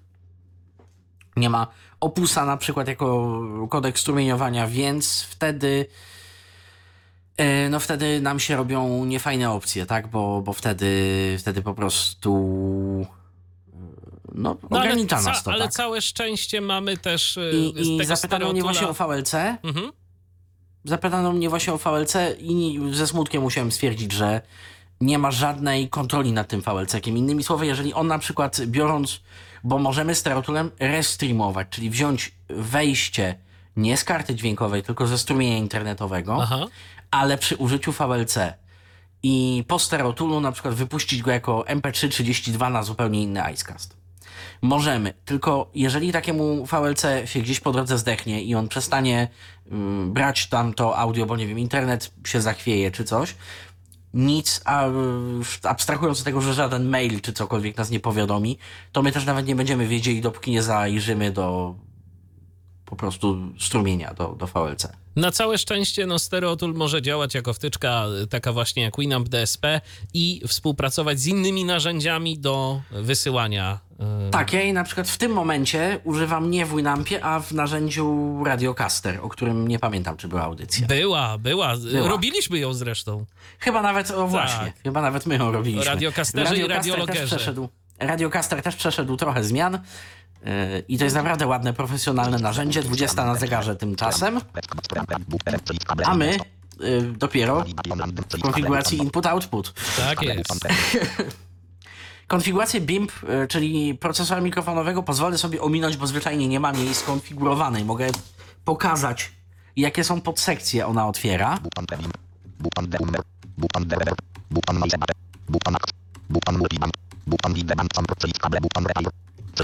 Tu od razu warto wspomnieć, że BIMP to jest opcja dodatkowo płatna. Ja Całkiem sporo. No, trochę ona kosztuje, to, to prawda. Ja nawet myślałem o niej, y, żeby sobie zainwestować do y, mojej instancji Stereotula, ale jest mały problem y, z tym BIMPem. No niestety, żeby to logistycznie fajnie zrobić, to na przykład mój mikser a on nie jest jakiś bardzo ubogi w wejścia, wyjścia, y, to po prostu nie dałby rady. Nie jestem w stanie zrobić tego tak, jakbym chciał, z zachowaniem tych możliwości, które mam w tym momencie, y, żeby jakby dosłać sygnał z mikrofonu na osobną kartę i oddzielnie się procesować, bo musiałbym z czegoś zrezygnować, a nie bardzo mogę. Więc nie będzie bimpa. Bupan I tu widzicie już przy okazji, w jaki e, sposób działają poszczególne bloki Stereotula. A mianowicie taki BIMP mikrofonowy składa się kolejno z. D-Hammer, czyli y, eliminuje nam y, paradoksalnie nie szum, a bardziej właśnie buczenie. Na przykład przydźwięk 50 Hz z instalacji. Bupan Derever. D-Reverb. Działa bardzo różnie, ale opcjonalnie jest. Jeżeli mamy zbyt duży pogłos w pokoju, możemy próbować sobie tym narzędziem yy, bazującym nie tyle na sztucznej inteligencji, co raczej na dosyć zaawansowanej i niemal natychmiastowej analizie spektrum, yy, co jest pogłosem, a co, a co nie. Próbować go eliminować. Efekt jak zwykle raczej średni, ale fajnie, że ktoś próbował. Noise Gate, znana y, ze głównego stereotula siedmiopasmowa bramka szumów. AGC samego mikrofonu. Czyli to, jak rozumiem, Raz właśnie jestem to tak, jest, to jest raz odpowiedzialne za tam to, daleko. żeby tak, Tak. żeby jak się gdzieś oddalimy, to żeby jednak było nas jakoś w miarę słychać i jak wrócimy, to żeby ludzie nie doznali szoku, że Mówimy przybliżył o na razie cały czas mikrofonie, tak, mówimy cały czas o procesorze mikrofonowym. Następny w kolejności jest kompresor wielopasmowy, czyli już na tym etapie równamy e, różne niedoskonałości tego mikrofonu. Jeżeli mamy za dużo basu, za mało basu, tu sobie ustawiamy różne opcje dotyczące wielopasmowego kompresora, jak on ma działać. Pamiętajcie, jeśli ktoś e, zdobędzie się na odwagę i będzie chciał tym e, procesorem mikrofonowym sobie zarządzać, że sygnał, który wprowadzicie z procesora mikrofonowego jest domiksowywany do właściwej karty na główny procesor. Czyli to nie jest tak, że mikrofon po stereotulu i suma po innym stereotulu, tylko y, procesor mikrofonowy musi być na tyle dobry, żeby robił co swoje, a na tyle lekki, żeby mikrofon nie był y, na głównej emisji sprocesowany zbyt mocno. Kompresor szerokopasmowy, który można na przykład ustawić jako bardzo szybki limiter, wygładzacz. I to była sekcja BIMP. Tu widzimy, że jest klikalny przycisk Repair, czyli rozwija. A rozwija nam już globalne opcje naprawcze w stereotulu. To jest e, których- ten moduł ekstrapłatny, czy to Nie. jest jeszcze co innego? I to jest sekcja, w niej jest moduł ekstrapłatny, zaraz o tym powiem. Okej. Deumer. D-Hammer podobny jak yy, w procesorze mikrofonowym, to jest moduł ekstrapłatny. D-Clipper polega na tym, że próbuje odprzesterować przesterowany sygnał. Uczciwie testowałem, działa. Na tyle, na ile może, bo wiadomo, że z pustego to i Salomon nie naleje, ale proste i niewielkie przesterowania jest w stanie metodą bardzo zmyślnych wygładzań, wygładzeń spektrum e, spowodować tak, że przynajmniej naprawdę tego nie słychać na pierwszy rzut, że tam coś jest nie tak. Większe przestery, bardzo słychać, że coś z nimi było robione, a na duże przestery, jak to mówią, święty Boże nie pomoże. Ale y, przekroczenia rzędu pół decybela, rzędu y, jednego decybela, harmoniczne w szczególności, on sobie radzi z nimi bez problemu. Te takie, wiecie, jak z analogowego sprzętu jakby takie. Taki analogowy przester, to, to on sobie bardzo ładnie z tym radzi, ale muszą to być malutkie przekroczenia. Dequantizer, Bayer, ale może się przydać. Jeśli mamy na przykład 8-bitowy dźwięk, on będzie próbował metodą różnych dziwnych rzeczy, szczególnie jeżeli nie ma tak zwanego ditera przy, przy 8 bitach, on będzie próbował y, poszerzyć dynamikę jeszcze zanim sygnał wejdzie na główny stereotyp, na główny procesor. I jaki tego będzie teoretycznie efekt? Doda temu góry? Czy... Dynamiki powinien dodać. Dynamiki, Na zasadzie, wiesz, jak okej. ma 8 bitów, no to ma, jest w stanie zapisać niewiele głośności, bo od razu jest albo szum, albo brameczka taka, pamiętasz, jak w No dźwiękach tak, ze tak, tak, gier. tak, tak, tak. On próbuje temu przeciwdziałać, y, remapując jakby te poziomy na trochę większą dynamikę, trochę większą skalę. To chciałoby się powiedzieć, że to jest coś w rodzaju ekspandera, ale to dużo szczegółowiej patrzy w audio, gdzie można rozszerzyć, a gdzie nie trzeba rozszerzyć. Jest znowu zabawa psychoakustyką tak naprawdę. Tym, co my słyszymy, a nie co tam tak naprawdę jest. Delusifier. Bayer. Totalny Bayer. Yy... I też płatny ekstra. i też płatne ekstra. Ale chłopaki się, powiem szczerze, starali. Co to robi? Próbuje to zapchać tu. hmm, Audycja dla niewidomych i słabowidzących yy, przybiera właśnie formę audycji dla słabowidzących. E, jeżeli skompresujemy sobie plik do 128 na przykład kilobitów MP3, to w spektrum e, takiego skompresowanego pliku pojawiają się bardzo widoczne i dosyć charakterystyczne dziury to nie będzie e, powyżej pewnej częstotliwości to nie będzie jednolite spektrum, tylko takie właśnie podziurawione. Metodą modelowania sobie szumu z poprzednich pasm, z następujących po e, tym pasm i e, co generalnie MP3 lubi wyciąć, ten algorytm próbuje nadbudować e, brakujące części spektrum MP3 i AAC-ów głównie. I jaki jest tego efekt? Z reguły albo taki sam, albo gorszy od oryginału, ale y, zdarzają się naprawdę pliki, które, którym da się to przynajmniej ujednolicić w rozumieniu takim, że my nie słyszymy takich granulek jakby. To się nadal będzie gotować, oczywiście, ale nie będziemy czegoś takiego mieć, że jest płynnie, płynnie, płynnie częstotliwości, kawałeczka nie ma, kawałeczek jest, ale nawet za głośny, y, kawałeczka nie ma, większy kawałeczek jest, znowu dużego kawałeczka nie ma i sama góra, na przykład już końcówka spektrum. Czyli On coś faktycznie tam próbuje próbuje to wygładzić. robić. Tak. Mhm. Natomiast nie wiem, czy jest to warte dopłacania aż tyle. E, No jest, bo panowie się nastarali, ale Lepiej mieć po prostu dobry Dbajcie materiał o na swoje wejściu. dobre audio. Tak. Ten sam mechanizm, co w mikrofonowej części. Noise gate, bramka szumów, tym razem już globalna. Button RMS. FM His. Moduł bardzo fajny, mm, nie jest dodatkowo płatny. Umożliwia odszumienie niemalże spektralne, ale nawet mało inwazyjne, powiem szczerze. Jestem pełen podziwu. E, Szumu odbiornika FM. Jeżeli na przykład retransmitujemy sygnał z innego nadajnika, albo nasz STL, czyli tak zwany Studio Transmitter Link, y, połączenie pomiędzy studiem a nadajnikiem, to jest zwykły FM-owy mm, przekaz z pilotem 19 kHz, ze stereo o takim, a nie innym charakterystycznym szumie, możemy próbować niwelować efekty retransmisji, skutki retransmisji. I to jest filtr, który naprawdę działa. Face Issues. Za ten moduł w stereotulach chwalą masteringowcy i różni inni e, inżynierowie włącznie z moim studyjnym wcieleniem, kiedy, kiedy potrzebuję rzeczy studyjnych i y, zajmuję się na przykład restauracją nagrań czy czegoś y, w tym typie.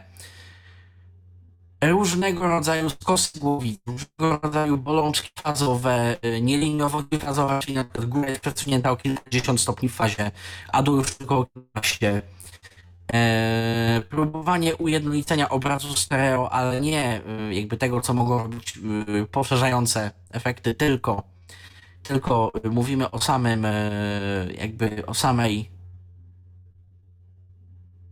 e, no o samej fazie, o samym skosie głowicy, y, mówiąc językiem taśmowym, o tego typu niedoskonałościach, o nierównościach fazowych, o nierównościach fazowych na przykład, jeżeli niechcący źle zrobimy nagranie mikrofonów, tego samego źródła z dwóch mikrofonów i coś nam tam się możemy próbować tutaj zaleczyć, a w przypadku płyt winylowych i kaset, no to możemy po prostu próbować uratować i to działa.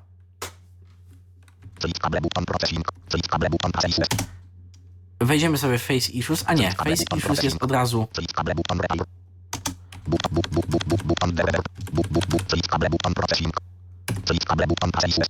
Face Issues, y, dlaczego ono jest klikalne? Dlatego, że y, aktualnie są tam włączone funkcje.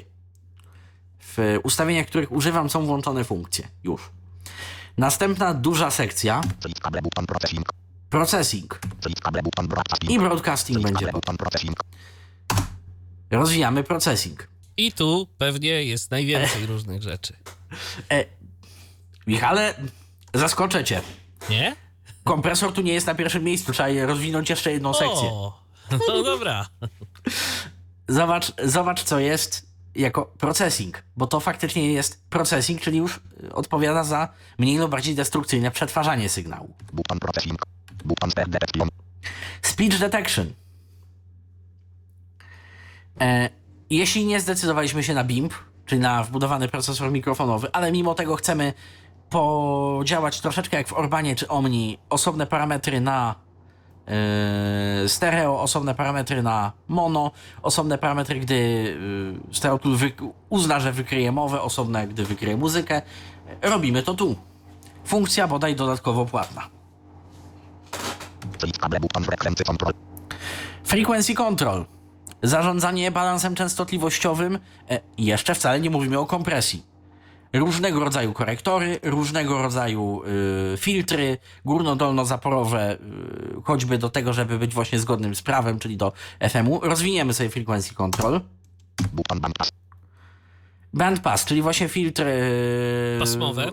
Tak, filtry pasmowe, czyli górny i, i dolny, tak żeby mu odpowiednio e, zarówno pięknemu, e, pięknym niskim dźwiękom i stałej składowej e, dać odpór, ale i żebyśmy na FM-ie na przykład nie zajmowali za dużo spektrum wysokimi częstotliwościami. Klasyczny equalizer. No, klasyczny. Jeżeli ktoś umie rysować, to już nie klasyczny. Auto Equalizer.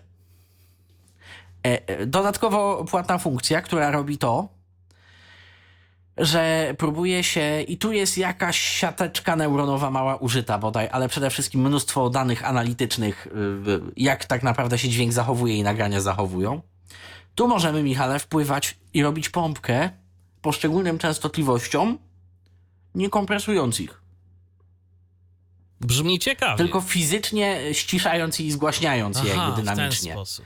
te konkretne częstotliwości takim niemal wiesz chirurgicznym skalpelkiem. No. Bo tak. Phase. To już minęliśmy frequency control. Następna duża y, podsekcja to jest phase, czyli zabawy fazą. Te, które lubimy. Te, które dają naszej stacji między innymi tę fajną sygnaturkę. Różne narzędzia y, zajmujące się stereofonią, nie FM-ową, tylko po prostu mm, poszerzaniem i manipulacją stereo. Select cable button bass. Różne narzędzia zajmujące się basem.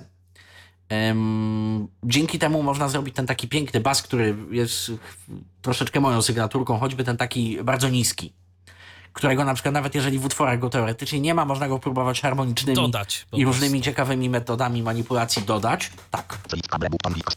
Analogicznie tylko góra. Różne procesory dotyczące mniej lub bardziej przesterowanej góry, mniej lub bardziej yy, artystycznych efektów dotyczących góry, dynamiczne equalizery, żeby góry nie było za dużo, DSR-y i różne inne ciekawostki. Dynamics, no w końcu doszliśmy do w zasadzie jakiegokolwiek procesora dynamiki. To jest duża subsekcja, którą też rozwijamy. Uwaga, a w niej natural dynamic. Natural Dynamics.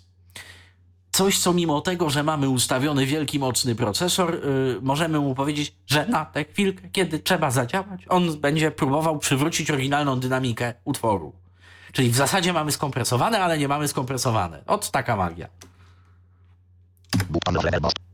Czyli, to, czyli ten Natural Dynamics to jest, jak rozumiem, taka odpowiedź na to, o czym ja wspominałem, że y, jak y, 15. sobie tam wykonawca, czy kompozytor, czy inny producent zadecydował, że tu ma być jednak ciszej, y, to żeby mimo tego, że to wszystko się generalnie jest w miarę wyrównane, to jednak żeby ta pewna dynamika danego utworu została zachowana, tak? To o to tu chodzi? Bardziej, bardziej chodzi o to, że jeżeli yy, u, jakby odtwarzamy wysoce przetworzony utwór jakiegoś skutera czy innego, gdzie tam już w zasadzie jest ściana dźwięku, żeby A, być może nawet spróbować ją zmniejszyć, B, w żadnym wypadku jej nie pogłębiać. Okej. To są tego typu narzędzia. De facto to jest kolejny y, kompresor wielopasmowy y, na, pewnie, na uprawnieniach multibanda, czyli kompresora wielopasmowego, tego, do którego zaraz przejdziemy. Y, No, widzicie Państwo, tak dużo tego wszystkiego jest. Low level boost. Jeżeli nadajemy muzykę klasyczną, tu możemy. Yy, a ktoś na przykład nie czuje się kompetent, kompetentny w ustawieniu filtra AGC, procesora AGC, tu ma taką uproszczoną wersję, która yy, niski poziom po prostu yy, dynamicznie wyrównuje, tak żeby reszta procesora, żeby reszta łańcucha dostała już audio na poziomie mniej więcej zgodnym. Taki kompresor przed wszystkim. Trochę. Tu jest właściwe AGC, czyli coś, co dużo dynamiczniej reaguje na zmiany poziomu i wyrównuje go tak, żebyśmy mieli wszystko do jednego mniej więcej formatu, ale zostawia miejsce na zadziałanie reszcie procesorów, w sensie w prawidłowo ustawionym procesorze. AGC nie robi całej roboty, tylko robi to, żeby następne procesory nie męczyły się i pracowały na właściwym poziomie. Yy, I AGC to będzie jedna z sekcji, które sobie omówimy szczegółowiej, na których się jakkolwiek skupimy, bo naprawdę, gdybyśmy chcieli przeglądać te wszystkie naprawcze, fazowe, yy, nie starczyłoby nam czasu, yy, determinacji słuchaczy i mm, myślę, że nawet Michale, byś się zwyczajnie zanudził. Ja myślę, że, ja myślę, że jak sobie przejdziemy przez to, to potem warto będzie w ogóle pomówić o ustawianiu tego, bo oczywiście wiadomo, nie naszą y, misją i intencją jest tu nauczenie was ustawienia tego wszystkiego, bardziej pokazanie, że jest to dostępne, ale myślę, że potem jak już sobie przez to przejdziemy, to porozmawiamy chwilkę na temat tego, jak się w ogóle do całej rzeczy zabrać. Jeżeli ktoś już zakładamy, przynajmniej, że ktoś ma jakiekolwiek doświadczenie w dźwięku, no bo bez tego to no będzie ciężko. To, to, to nie jest chyba dobra zabawka na początek swojej przygody z dźwiękiem. Nie, nie, nie, nie, nie, nie. Odradzam. Dobra, to idźmy multiband dalej. Multiband Compressor 1. W końcu mamy realnie wpływ na naszą sygnaturę brzmieniową. Na to my, nasza stacja Tyflo Radio, a nie kto inny. Kompresor wielopasmowy z konfigurowalną liczbą pasm od 2 do 9. Mm, Jedno z, jeden z głównych organów jakby stereotula tych takich podtrzymujących czynności życiowe, y, dla których to wszystko ma sens. Buton multiband kompresor 2. Gdyby multiband kompresor 1 to było za mało, kreatywnie można wykorzystać multiband kompresor 2. Na przykład, y, gdy chcemy, żeby ta y, muzyka jednak oddychała i była dosyć dynamiczna, no to możemy sobie tutaj na tym etapie y, zrobić multiband kompresor 2, który będzie zachowywał się w zasadzie jak limiter. I wtedy wiemy, że nawet jeżeli multiband kompresor 1 jest ustawiony jakkolwiek beztrosko, czyli z jednej strony albo nie trzyma poziomów, a z drugiej czasami z nimi przegina, i coś tam y, jednak sygnał wprowadzony po AGC i po y, pierwszym kompresorze jest za głośny. Multiband 2 możemy sobie ustawić równie dobrze jako szybki limiter z atakami i releasami z zakresu kilku milisekund. Tak, od, od tej pory niestety już zakładam, że Państwo słuchacze jakoś tam kojarzycie dźwięk, bo w przeciwnym wypadku to już w ogóle będzie nam trudno. Button with the band compress. Button multiband compressor 2. Mm, tak, i to jest kompresor, który ma emulować y, analogowe y, urządzenia z epoki. Czyli na przykład, jeżeli podamy mu, że threshold to ma być tam, próg zadziałania to ma być, nie wiem, minus 20 decybeli, e, on się może troszeczkę nie słuchać. Celowo. On będzie dążył do tych minus 20, ale jemu prędzej coś umknie niż kompresorowi, który można dać w tryb działania cyfrowego o czym nie będę w tym momencie mówił. W sensie nie będę w tym momencie tego prezentował z jednego prostego powodu. Zmiana takiego trybu yy, przedefiniowuje zupełnie yy, ustawienia. Innymi słowy, zmieniając tryb kompresora, trzeba będzie w zasadzie jeszcze raz dopasować cały p- pakiet ustawień do siebie. Wideband kompresor, czyli jednopasmowy kompresor, tak, kompresor szerokopasmowy. Gdybyśmy jednak wpadli na pomysł, że pierwszy multiband kompresor jest wyłączony, albo jest, nie wiem, dziesięciopasmowy i działa tylko leciusieńko, a drugi kompresor robi większość roboty, bo jest tylko trzypasmowy. Więc poprawiony przez pierwszy kompresor y, dziesięciopasmowy dźwięk yy, spłyca do trzech pasm i dopiero robi jakieś tam operacje, to kompresor typu wideband, kompresor szerokopasmowy możemy wykorzystać jako ten limiter, który spowoduje, że nic nam tam nie wyjdzie poza określony poziom. I to byłoby tyle w kwestii Dynamics, czyli procesu, procesora dynamiki, ale teraz jest kolejna ważna kwestia. Limiting and clipping, czyli yy, zadziałanie limiterów i clipping, czyli dosłownie odcinanie, a w praktyce kontrolowany przester. O co chodzi? Tu myślę, że mogę akurat wyjaśnić dosyć yy, nawet tym, którzy, którzy troszkę mniej orientują się w audio. Jeżeli poziom sygnału dochodzi do pewnego momentu, dochodzi, jest coraz głośniejszy, e, a w pewnym momencie staje się za głośny, możemy zareagować na dwa sposoby i żaden z nich sam w sobie nie jest dobry. W przypadku radia, szczególnie FM. Jeden. Bezwzględnie ograniczyć poziom, limiter, lub próbować, żeby mm, jakby wierzchołki fali były coraz bardziej prostokątne, a nie ładne, sinusoidalne, łagodne. A co za tym idzie, no jak samo nazywamy, odcinać, tak? Wyobraźmy sobie sinusa i odcinamy mu kawałeczek, to już jest no, w zasadzie jeszcze sinus, ale trapeziasty. A możemy nawet doprowadzić do kwadratów i prostokątów, nie, nie polecam. Ale no technicznie jest to możliwe. E, I w dużym skrócie na tym polega clipping. Na deformowaniu tej fali tak, żeby jeszcze równowartość kilku decybeli, kilku dziesiątych części decybela e, z jednej strony przemycić, a z drugiej strony, żeby tak naprawdę nie wychodził ten sygnał ponad 100% modulacji e, zgodnej z prawem lub ponad 0 i 1 w domenie cyfrowej. Czyli jakby po prostu piłujemy te zwyżki, tak? Tak, piłujemy z zwyżki. Tego, z tego wykresu. I teraz najlepszą opcją jest tak naprawdę umiejętne dopasowanie ograniczania. I jeśli jednak się coś przez ten dość łagodnie celowo ustawiony ogranicznik przeciśnie, y, piłowania tych zwyżek. Tak.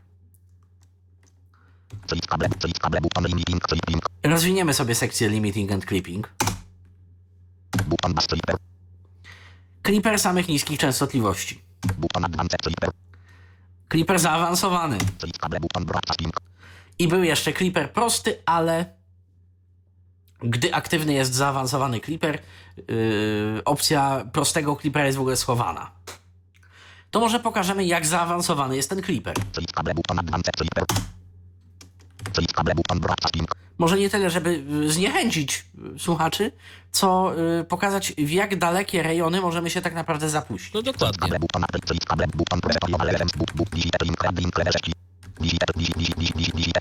Testowałem jeden z presetów amerykańskiej stacji, który posłuży nam dzisiaj za przykład.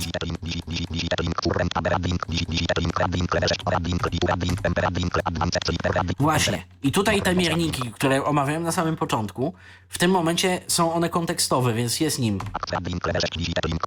zadziałanie AGC, a nie sygnał wejściowy, zadziałanie kompresora wielopasmowego, bo jest aktywny,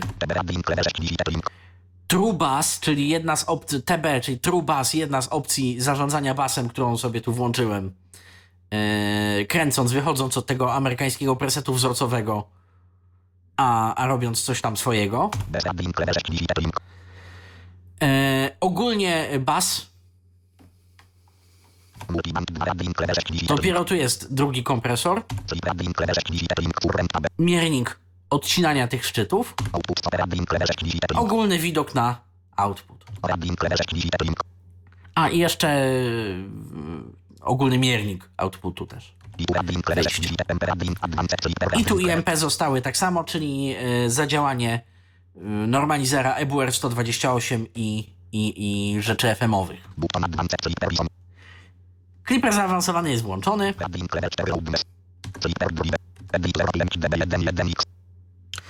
Link lewe 4 loudness. Czyli per drive. Editor link db1 1x. Czyli kable reader 0 link db2 czyli per editor link db1 1x. Czyli kable reader 0 link link lewe 4 final per remover button remover remaining per accessor czyli per Xbox per link lewe 4 man add signal. link lewe 4 rem signal. More under broadcasting rem signal settings. Blank. link lewe 4 add signal button more under broadcasting add signal settings. Blank. Limiting status czyli Xbox no link lewe 3 distortion protection. Link lewe 4 bass intermodulation distortion protection button. Intermodulation distortion protection.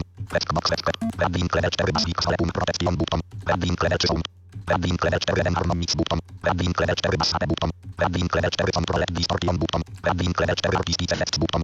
link lewe 4 priorities button. link lewe 4 open sound button. link lewe 3 miscellaneous. Czy to 4 wszystko to da się jeszcze rozwijać? Oczywiście. Jakieś artistic coś? Oczywiście, że tak, artistic effects, tak, oczywiście to się da rozwijać. To się da rozwijać. Tak naprawdę e, Clipper Drive to jest kontrolka e, podgłośni o 3 dB i będzie nagle bardzo głośniej. Ale jak to bardzo głośniej ma reagować? Czy ma szarpać dźwięk, czy ma pompować dźwiękiem, czy ma, y, nie wiem, szarpać, ale tylko basem i robić go bardzo brudnym, takim jak do hip-hopu nowoczesnego, a górę wręcz przeciwnie ma zostawić nieskalaną. Te wszystkie tutaj, y, reszta opcji, które przeglądałem, właśnie za to odpowiadają. A każda z nich jest jeszcze rozwijaną sekcją. Rozwijmy sobie dla przykładu. Final Peak Remover, czyli taki, gdyby jednak Clipperowi się coś jeszcze omskło, o, to jest kontrolka na Tab Enter.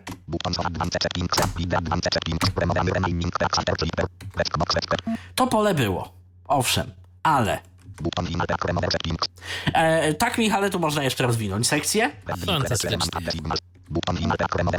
Rozwiniemy.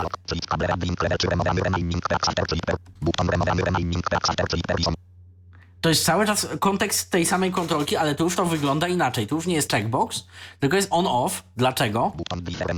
Bo możemy sobie na przykład posłuchać samej różnicy, samych obciętych szczytów. Bo tak.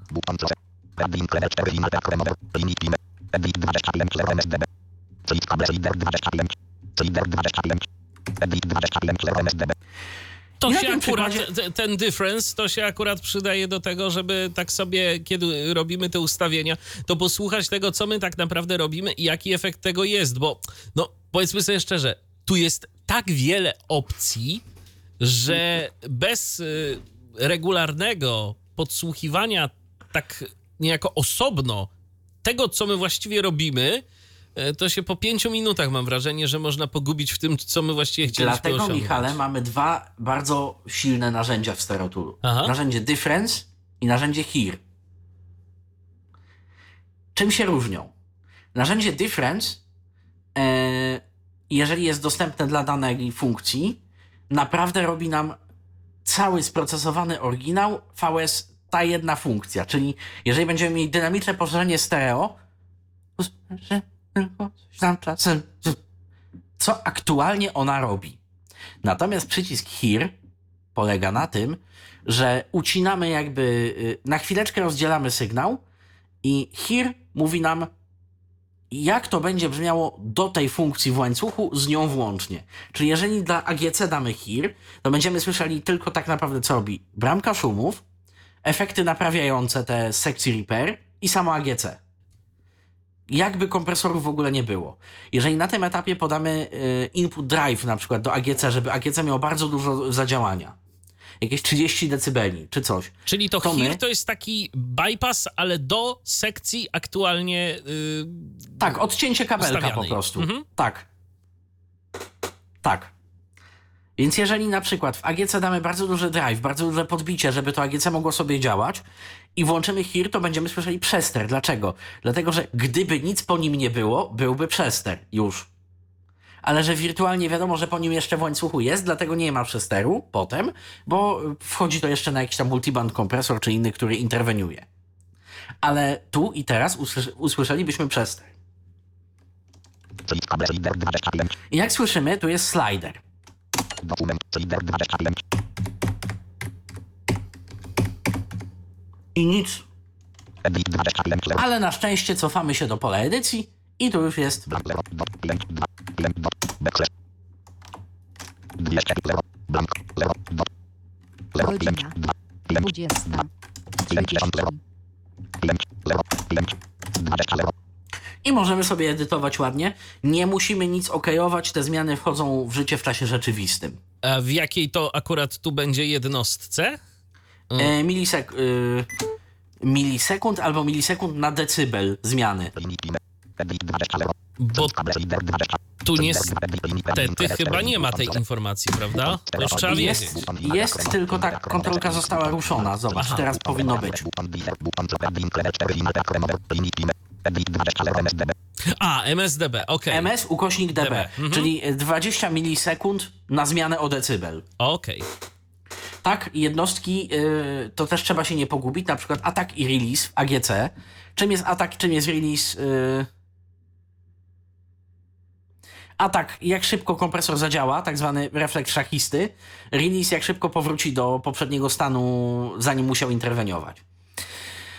E, o ile w kompresorach dla ułatwienia w końcu łaskawie w wersji chyba o- 8 zrobiono milisekundy, o tyle takie na przykład AGC, bo uznano, że jest to bardziej miarodajna jednostka i daje lepsze wyobrażenie, ustawiamy w decybelach na sekundę.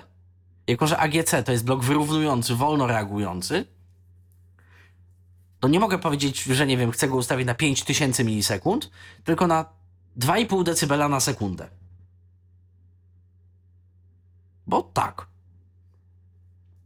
Więc na jednostki też trzeba zwracać uwagę, bo niektóre są w procentach, niektóre są w decybelach, niektóre są w arbitralnych jednostkach zbliżonych na przykład do milisekund, a niektóre są wprost w milisekundach. Ale jak rozumiem, to jest to zwykle podane, jaka to jest jednostka. Tak, tylko czasami w polu edycji, a czasami w e, nazwie, na przykład Attack Time MS, a czasami e, Attack Time 37,5 milisekundy. Okej.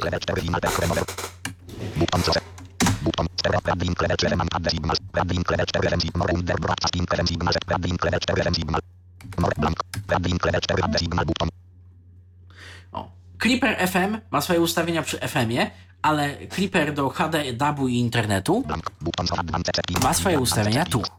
Co możemy tam zepsuć?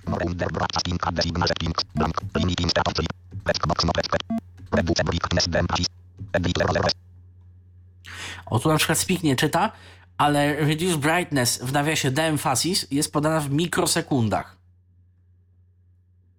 Dlaczego?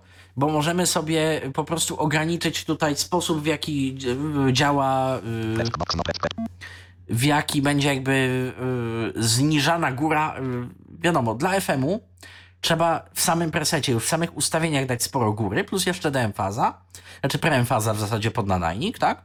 I jeżeli sobie wrzucimy tutaj HD lub DAB, on nie potrzebuje tak dużo góry. Takiej aż przesadzonej, bo to nie nadajnik, nie musi. Y, I wręcz może to razić w uszy. Tu możemy sobie y, zmniejszyć Zmniejszyć. tę górę, ale jesteśmy profesjonalni, więc to nie jest equalizerek na, nie wiem, minus 5 decybeli, tylko o ile mikrosekund chcemy opóźnić sygnał w fazie zgodnej do sygnału w fazie przeciwnej, gdzie w rezultacie według wzoru wyjdzie nam odcięcie w częstotliwości. No tak, wiemy co robimy. Klebe 3. Distortion protection. Radin klebe 4. Bass intermodulation distortion protection. Buton. Dobrze, ale nie będziemy się chyba po tych meandrach zaawansowanych błąkać, bo No to- naprawdę tego jest tyle dużo. tego. Process. Spare detect. Cable. Frequent. Equalize. Cable pass. Cable stereo. Cable bass. Cable pass. Powiem ci tylko, Michale, że faza face rozdziela się jeszcze na pass rotation. Pass. Czyli nasze ulubione dwa efekty. Z- Zmiana i opóźnienie fazy, tak? Tak. Czy tam właściwie odwrócenie i opóźnienie. O. I i ja wejdę w ten face delay z jednego prostego powodu. Accept rabbin clever. Button accept reason. Button reason. Rabbin clever 4 accept equalizer. Equalizer. Bracket split cable. Button reset links. Bracket split cable. Tyle. Jest to jedna z niewielu niedostępnych opcji w StereoToolu, dlatego że ten equalizer fazowy polega na tym, że my sobie rysujemy, jaki kształt ta faza ma mieć. I tego po prostu nie. Mhm. Z tym będzie Na problem. razie nie ma pomysłu, jak dostępnie to zaimplementować. To jest ten jeden moment, w którym warto poprosić osobę widzącą, zrobić sobie na przykład swoją sygnaturową, jakąś fajną krzywą y, tej fazy i niestety, brzydko mówiąc, wkleić ją do każdego swojego presetu, który się tam ustawia i do którego uznacie, że ona y, będzie pasować. No tak, bo innej metody na to nie ma. No ewentualnie nauczyć się y, jakiegoś tam powiedzmy, jak to y, się przekształca na dane w ustawieniu i sobie w ustawieniach i sobie ręcznie wyedytować, tak? Ten, ten, ten. Powodzenia. Zmiana kilkuset kontrolek. Fantastycznie. No to może faktycznie lepiej kogoś poprosić. Bo to jest jakby oś e, dla bardziej zaawansowanych, zorientowanych w matematyce, to jest po prostu oś FFT, która ma kilkaset różnych punktów e, ustawionych logarytmicznie, czyli u góry pasma to jest co kilkaset herców, ale na dole pasma to jest co, co jeden herc, czyli 20, 21, 22, 23 i tak dalej. y, Potem 31, 33, 35, 37, 40. I przy każdym jakaś 44. wartość.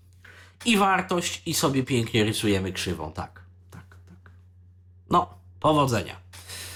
E, ale mówiłeś, Michale, że przejdziemy teraz do lżejszej jakiejś sekcji i porozmawiamy sobie, bo powiem szczerze, że naprawdę w tym momencie bez e, lekcji poglądowej na temat procesora, jak robić dźwięk, no, nie obejrzymy tych sekcji. To znaczy, wiesz co, ja bardziej właśnie y, też chciałem y, zagadnąć cię o to, Mhm. jak, y, jak w ogóle do tego się zabrać, tak? Bo y, zakładając już, tak jak mówię i powtórzę Tak. to jeszcze raz, zakładając, że ktoś ma już jakieś doświadczenie z dźwiękiem, wie co to jest kompresor, wie jak działa, jak działają ewentualnie przynajmniej jakieś inne zabawki pokroju bramki szumu, no i coś o tym dźwięku już wie i teraz chciałby się za to zabrać, za ustawianie tego stereotula, to czy te sekcje na przykład, które tutaj mamy, to dają nam jakiś taki logiczny ogląd tego, od czego my powinniśmy zacząć, czyli po prostu idziemy sobie od góry, no wiadomo, to logiczne, ustawiamy sobie najpierw input y, i output, tak, bo bez Tak. tego to wiele nie zdziałamy, ale czy potem y, to rzeczywiście jest tak, że idziemy sobie po kolei po tych sekcjach, wchodzimy w każdą, y, zmieniamy coś i to jest dobre, czy warto sobie obrać jakąś inną ścieżkę?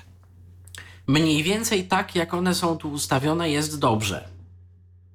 Mniej więcej. Y, Jeżeli mogę powiedzieć ze swojej perspektywy, y, choć przyznam, że już jakby nie. Nie wydaje mi się, żebym gdzieś tam ten status początkującego y, miał, tak? Więc ja na przykład robię sobie już y, pewne sprawdzone y, po prostu, znam tego stereotula, więc zawsze zaczynam na przykład od, oczywiście, że input-output, wiadomo, karty i upewnienie się, że bufory są ok. I troszeczkę w plugin settings, żeby go zoptymalizować pod konkretną maszynę, na której będzie chodził. Ilość rdzeni, ilość wątków i takie tam. One wszystkie wyglądają podobnie, dlatego ich tu nie prezentujemy, yy, ale to są podobne jakby ustawienia klikalne. Klikalne da się dalej rozwinąć i ustawić i wybrać. Następnie ustawiam yy, sekcję repair, czyli bramkę szumów i jeśli potrzebne, korektor fazy dla yy, niezgodnych w fazie materiałów. A potem lecę sekcjami mniej więcej tak jak one są, czyli ogólne ustawienia presetu, które są e, tu, już.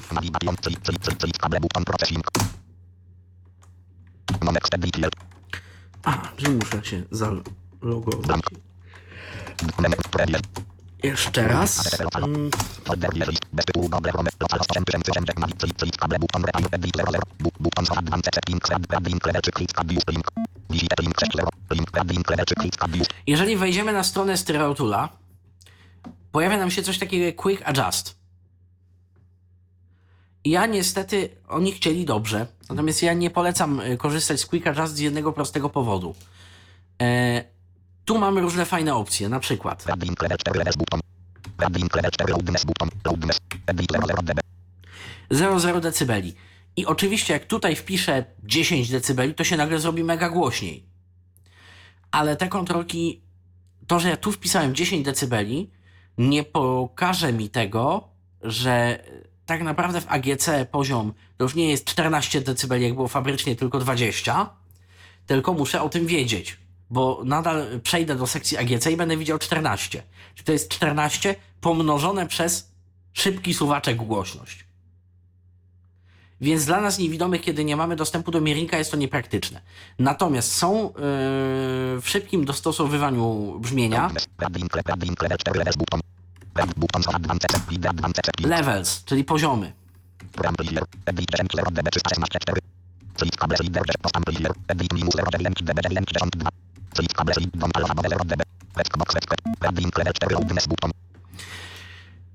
Preamplifier, czyli y, zanim jeszcze w ogóle jakiekolwiek sekcje równające AGC i tak dalej zaczną działać, y, podgłośnienie lub ściszenie audio o stałą wartość. Post amplifier to jest nasze wyjście, y, to jest nasza zwykła gałka odgłośności. Ostatni, najostatniejszy krok już całego strumienia, które możemy o stałą wartość ściszyć lub zgłośnić. I też tu widzę, że na przykład nie masz ustawione równe na zero, to tak y, na zasadzie jakiegoś y, marginesu bezpieczeństwa? Mniej więcej wiem, na co ten preset stać, bo go robiłem i edytowałem, i mniej więcej wynikło mi, że około pół decybela muszę mieć co najmniej marginesu. Okej. Ja już nie wspomnę o tym, że przetransmitowanie strumienia zrobionego takim yy, presetem, tak dynamiczne, w sensie tak yy, podkorek zrobione, tak wyśrubowane yy, audio, jest wrogiem wszelakiego rodzaju kodeków, w tym MP3, które może przy, gdybym dał tutaj 0 dB, czy tam minus 0,2 dB, y, może wprowadzić yy, przester w odtwarzaczu, nie na mierniku, w odtwarzaczu nawet do 2-2,5 dB. Po co nam to? Po co koder MP3 ma enkodować produkty przesteru i coś, czego i tak nie podoła zenkodować, skoro może zenkodować troszeczkę y, cichsze audio, a mm, mniej jakby stresu położonego na koder.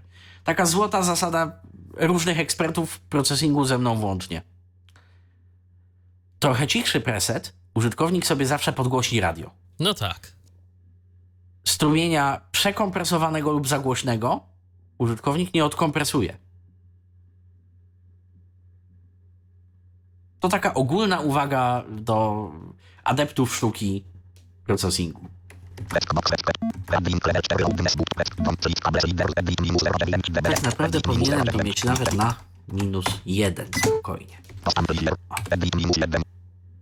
I właśnie widać yy, przy okazji, jak sobie przeedytowałem te opcje. Post am, click, kable, reader, edit, 10, 0. Button, reader, advanced settings, advanced settings. Schowałem te ustawienia. Red, link, level, 4, loudness, button. Navi, click, click, click, kable, button, click, click, kable, button, broadcast link. Click. Button, broad, bu- click, click, click, kable, button, stereo. Click, kable, button, bass. Click, kable, click, kable, button, dynamic. Button, natural, dynamic, button, level, boss, button, act. To co? AGC? 14, zero. Level, red, link, level, 4. Button, horizon. Button, action. Red, link, level, 3. Button, action. Button, horizon. Red, link, level, 4, level, button. Przy AGC nie mamy difference, bo difference przy AGC byłoby bez sensu. No tak. Ale za to jest here. Tak, jest here. Innymi słowy, możemy y, całe sekcje do AGC sobie posłuchać, jak brzmią. I teraz my, my używamy podwójnego procesora, y, używalibyśmy wtedy, więc nawet nie będzie jak zaprezentować przykładu zbytnio. Red, link, level, 4, level, button. Druide. Edit, 14, 0, dB. Red, link, level, 4, level, druide. Red, link, level, 4, level, button. Levels jest rozwijalne. Druide. Edit, 14, 0, dB. Ogólna moc zadziałania AGC Click, kable, reader, 14. Target level. Edit, minus 13, 0, dB. E, do jakiej e, jakby siły, do jakiego docelowego poziomu ma to AGC nam tutaj te poziomy e, regulować. Czyli sygnał mamy w szczytach będzie miał około minus 13. Przycisk kable slider lewo. Button more level setting. Radin klebe 4 processing. Tak jakby nam jeszcze było za mało ustawień poziomów.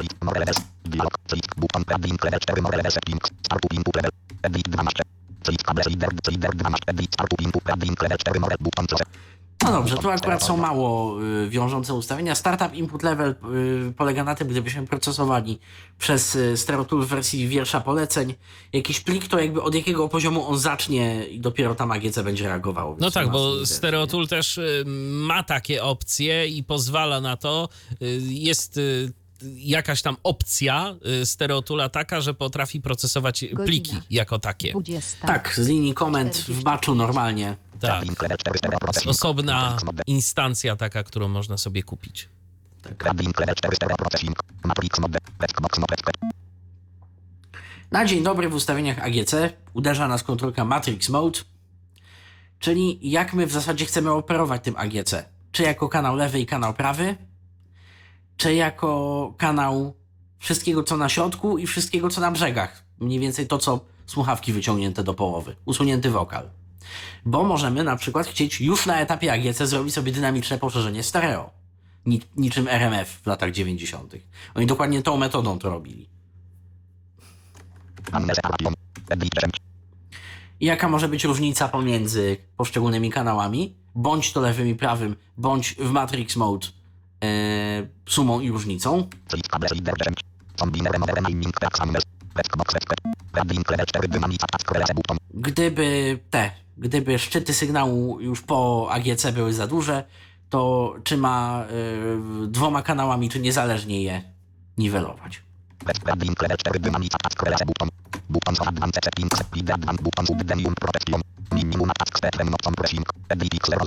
Radin klebe 4 dynamica task relay button. Button for advanced settings. Leader advanced button subdenium protection. Minimum task spectrum not compressing. Edit x 00. Przycisk kable slider 0. Allow loader level Edit 000 db. Przycisk kable slider 0. Button bar. Radin klebe but. Przycisk kable slider. Allow Louder Female Voices. Ciekawa opcja, bardzo praktycznie nazwana.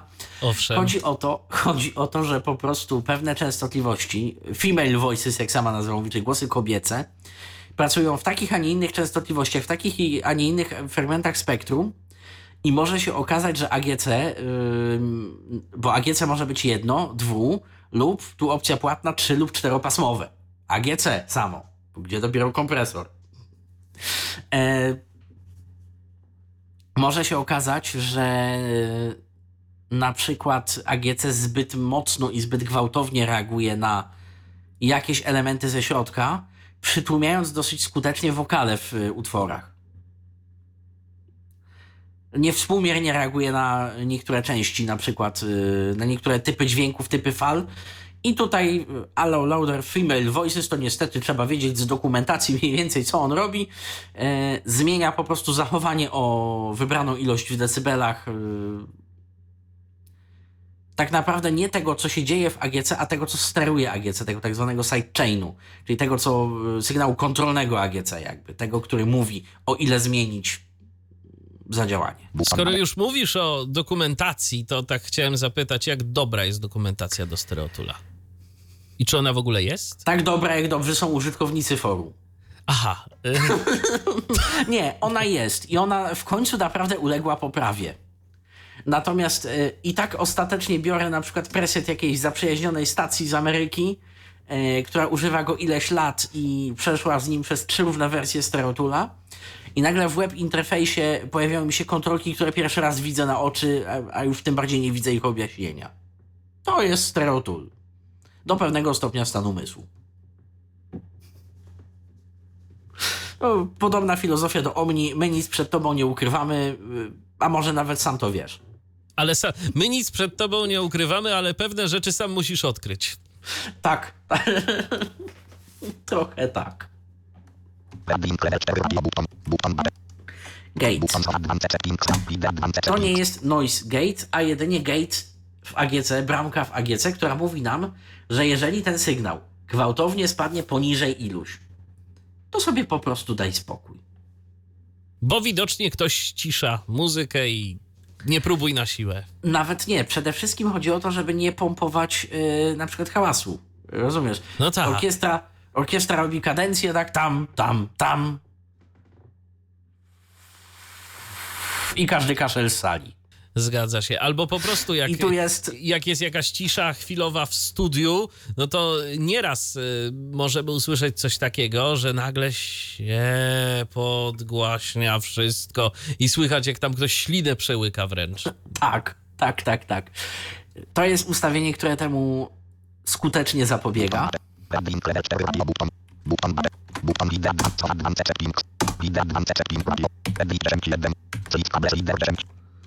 Button. Buton lider 2 co advance checkpink. Lider 2 checkpink radio. Edit 1. Czyli kable lider 10. Ed bu bate buton. Dialog but Radin Kleber 4 bate.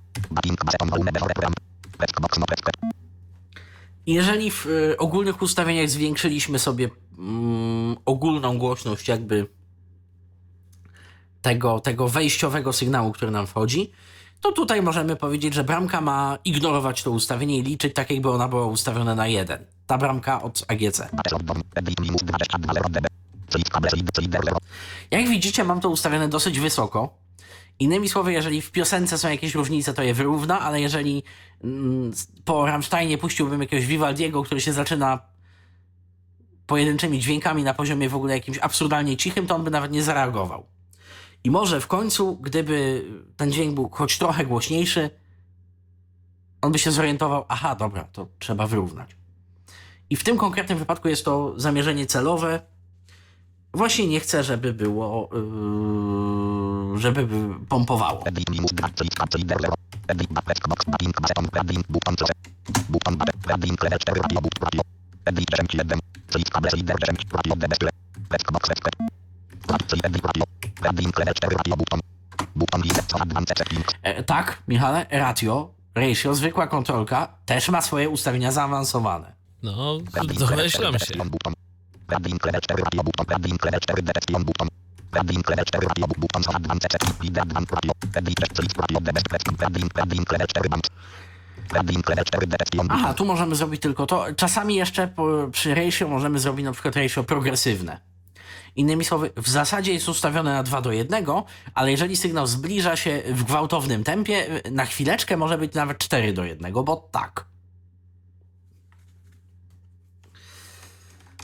Czyli kable 1. I jedno pasmo, Radin Radin Kleber 3 band control link set. Radin Kleber 3 band control band controls, nagłówek. I mamy listę. link set. Link remaining text czyli Radin Kleber 4. Band 1. Unknown widget minus 1.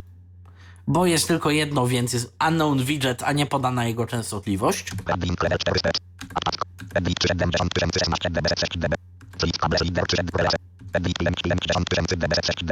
Radin Kleber 4 set. Attack. Edit 7016 dB 6 dB. Czyli kable lider 3 dB. Edit 7000 dB 6 dB. Czyli kable Radin Kleber 4. Minus 6 12 Radin Kleber 4 overbass button.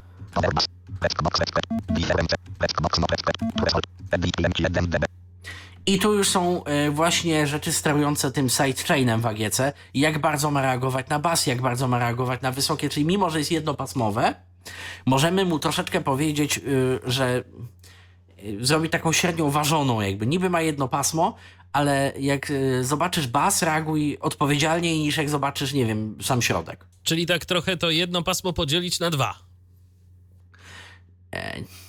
Nie, jedno pasmo i narysować mu co gdzie ma reagować. Okej. Czysto teoretycznie możemy zrobić AGC jednopasmowe, a jako obszar reagowania narysować mu kawałek od 100 do 300 Hz. Innymi słowy, jeżeli coś się będzie działo na 400 Hz, na 600 Hz, y, będzie za głośno, będzie przester, bo w, na kawałku 100 do 300 jest absolutna cisza. Y, Możemy tak zrobić. Kto nam broni? Czy to rysowanie tutaj też jest y, niedostępne? E, tu jest bardziej dostępne, dlatego że możemy to określić y, filter start, filter end pole edycji. A, no to rzeczywiście. Swoją drogą y, na YouTubie mamy kilka takich dosyć ciekawych komentarzy od użytkownika, który się podpisuje jako Ibar Gnojarek Y, i y, na przykład ma takie pytanie, tylko mam wrażenie, że Ibar Gnojarek nie do końca zrozumiał, o jakich procesorach my dziś mówimy w audycji, bo pyta, co jest lepsze, Qualcomm Snapdragon 8 generacji czy Samsung Exynos y, 2400 y, procesory w telefonach. Stereotool. Tak, bo chyba żaden z nich sobie ze stereotulem by nie poradził. Chociaż. Chociaż nie, ten, ten w Samsungu poszedł. poszedł. No, Tyle rdzeni, Tak, tyle radę. to kwestia architektury tylko. Tak. Odpowiedniej. Jest Stereotool na ARM i na Raspberry. O, tak. Da się, da się zrobić. Na przykład BIMPA można sobie osobno zrobić. Oczywiście, procesor na, mikrofonowy na można Raspberry. sobie. Tak, Tak. tak. Tylko trzeba dokupić oczywiście samo Raspberry i jeszcze odpowiednią kartę dźwiękową. tak.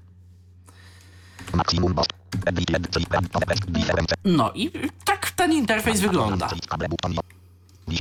To ja myślę, że możesz jeszcze pokazać, jak wygląda ustawienie oprócz tego AGC, y, chociaż z jednego z tych kompresorów, y, które są sercem tego y, Dobrze. stereotula. Otworzyłeś puszkę Pandory, Michale, ale proszę bardzo, klient Tak. Co, nasz pan. co niektórzy nawet mówią, że puszkę z Pandorą, ale okej. Processing,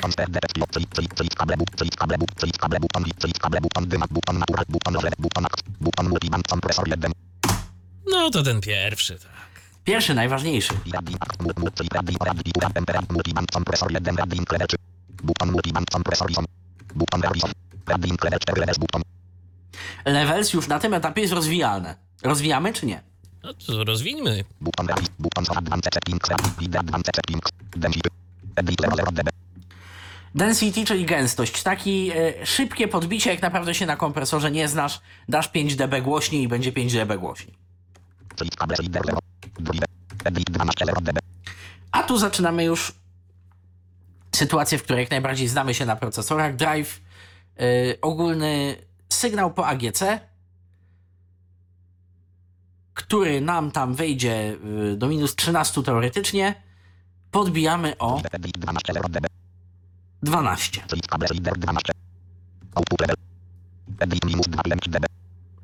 I tu już output level docelowy jest na minus 2,5. Bo jeszcze inne rzeczy będą z tym Tak, sygnałem pracować. I, dla, I dlatego y, się to obniża. To nie jest tak, że wszystko dajemy na zero i cieszymy się, jaki mamy super ładny dźwięk. Y, no nie. Z, każ z każdym krokiem tego procesora, zadziałania tego procesora, coś z tym dźwiękiem będzie jeszcze robione. Więc y, Tak, dlatego tu musiałem uważać. zostawić minus Tak. 2,5.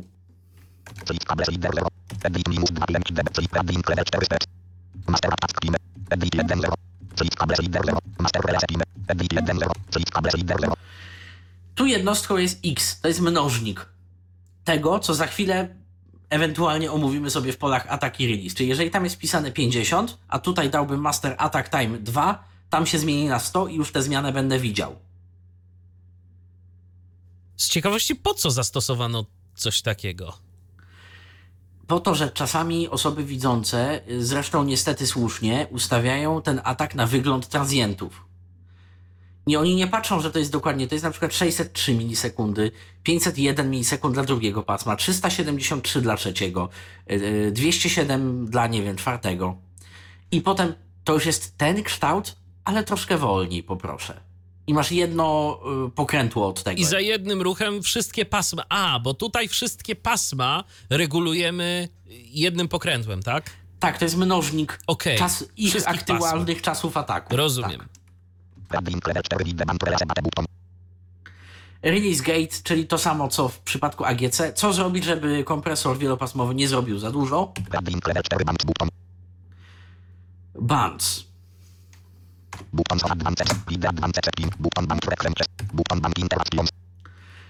Tu ustawiamy częstotliwości pasm, ich szerokości zakresów i ich interakcje, czyli jak bardzo jedno pasmo wpływa na drugie. I to sobie, tu sobie możemy chwileczkę przystanąć. O co chodzi? Ano jeżeli AGC nam już wstępnie podbiło poziom. Jeżeli ym, mamy nie najgorsze to audio, ale chcemy je jeszcze wyrównać, żeby ono było takie fajniejsze, takie radiowe. No to musimy zobaczyć na spektralny balans tego wszystkiego, czyli zupełnie inaczej brzmi taka Taylor Swift, a zaraz po niej y, Marek Grechuta, dni, których jeszcze nie znamy. Marek Grechuta ma i mało basu, i tej góry to też tam nie za wiele. I teraz tymi ustawieniami, łączeniem pasm i oddziaływaniem wzajemnym pasm, powodujemy, jak bardzo z dostępnej puli, ona w tym presecie nie jest zbyt wielka w tych ustawieniach celowo, e, i jak głęboko automatycznie e, kompresor wielopasmowy może wyrównać, żeby Marek Grechuta brzmiał podobnie jak Taylor Swift, dynamiką, takim prosto w twarz, fajnym brzmieniem i w ogóle. Do tego są band interactions, a band frequencies to jest po prostu y, mm, ustawienie miejsc i kształtu. Tak naprawdę można osobno obwiednie z prawej i osobno obwiednie z lewej, jakby jak ostro pasmo jedno przechodzi w pasmo drugie, na przykład w jego zadziałanie. Czy my to jesteśmy w stanie obsłużyć?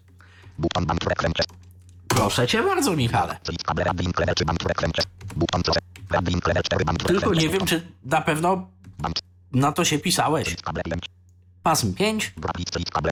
Radio incleve, brapic, i tu jest grafika. Jak one w tym momencie są połączone, na to sobie nie zobaczymy, ale Radio incleve 4 band settings button. Frequency. Edit 70 ale. Czyli kable, czyli 70 edit 360 ale. Czyli edit 1450 ale. Okej, Edit tu 4400 ale. ustawiamy sobie, jak 4000 ale. rozumiem, pasma. centralną, centralną Centralną. częstotliwość. Tak. I tych teraz. pasm, i jeszcze, jeszcze momencik, bo tam miałeś pięć pasm. Jak rozumiem, możemy mieć ich więcej. Od 2 do 9. Od dwóch do, tak, od dwóch do dziewięciu. Oba Teraz jest, kompresory mogą być dwa razy po 2 lub dwa razy po 9. teraz jest ustawione na pięć pasm. Moje pytanie, y, z, czy więcej znaczy lepiej? Bardziej szczegółowo, czy... Bardziej chirurgicznie i bardziej szczegółowo. Wszystko zależy od efektu i celu, jaki chcemy osiągnąć. Czyli nie zawsze trzeba się porywać na dziewięć. E, No ja na przykład nie lubię się porywać na 9, powiem szczerze. Ale co, to już za dużo jest y, wtedy zabawy? Nie, często nie ma to sensu. Y, Lepiej ustawić na przykład łagodniejsze albo właśnie ostrzejsze krawędzie, czyli te, o których teraz będzie mowa. Czyli kable, czyli desktop, leczowe. Edit 12 dB. Czyli edit 12 dB. Czyli edit Czyli tu 12 dB. decybele na oktawę, 12 tak? Tak. Czyli plikczowe. Edit 12 dB. Czyli edit 12 dB. Czyli edit 12 dB. Czyli edit 12 dB. Czyli edit incleve 4. Wyszedłem z założenia, że less is more, więc zrobiłem 5 dość prostych pasm. Zresztą, 12 zresztą w ogóle te procesory y, takie pudełkowe, tak, Orbany, to były często tam trzypasmowe, czteropasmowe, chyba sześć pasm najwięcej. Omnia była chyba sześcio tam. Omnia, dziewię, Omnia, Omnia 9 y, też miała. Więc y, Omnia jakoś więcej, tylko właśnie no pytanie, y, czy zawsze więcej znaczy lepiej, tak? Nie, w Omni jest to ustawialne. Równie dobrze możesz zrobić świetny preset czteropasmowy w Omni. No tak. Akurat to jest, wiesz, to jest y, naprawdę wybór. Y, Po prostu uznałem, że y, idę klasycznie. Tak, Michale, to jest podwaliny do tego, co będziemy dzisiaj robić wieczorem. Mm, I już przy okazji przygotowanie jest. do, do presetu stacji, z której audycji też możecie słuchać na antenie Tyflo Podcastu, czyli Radio DHT. Kanału głównego ściślej. Tak, kanału głównego biorąc. ściślej mówiąc. Po prostu właśnie tu się poniekąd ujawnia wizja, o co mi tak naprawdę chodziło. Chodziło mi o pięć dość klasycznych, właśnie w takim klasycznym Orbanowym mniej więcej stylu, ale bardzo mniej więcej, bo Power Stereo Tula, pięć pasm, e, one między sobą przechodzą łagodnie, jak widziałeś 12 dB na oktawę, czyli taki filterek powiedzmy jak nasz ten e, low, ten high pass w mikserze. To nie jest ostry filtr, to jest taki dosyć o co chodzi? Gdybym tam zrobił na przykład 50 dB na oktawę i w jakimś jednym paśmie dodał equalizer albo y, jakąś bardzo mocną kompresję, a w pozostałych sąsiadujących nie, to byłoby tak, że w zasadzie nie ma kompresji, w zasadzie nie ma kompresji, w zasadzie jest kompresja pełna. I jak robię łagodnie, one się przenikają i efekt tych częstotliwości z pomiędzy centralnych jest y, bardziej równy. Uważam, że 12 dB na oktawę to jest po prostu dla tych, co się bardziej znają na procesingu 12 dB na oktawę. Uważam, że od tego warto zacząć. E, jedynie w dole można próbować z, nie wiem, 15-18 dB na oktawę, jeżeli ten dół chcemy mieć taki bardziej e, uformowany, e, bardziej chirurgiczne operacje na tym dole wykonywać. Tutaj nie ma takiej potrzeby, bo tutaj za dół odpowiada jedno pasmo, może dodam jeszcze z jedno, żeby było 6. Bardzo niski dół, niski dół, doło środek, środek, środko góra, góra i tyle. Ale zobaczymy, czy mi się będzie A. Chciało, B. Yy, czy będzie taka konieczność. Bo tam w dole jest zrobione kilka innych sztuczek, z y, true bass, choćby i z y, harmonicznymi basu, więc, więc może w ogóle nie być takiej konieczności.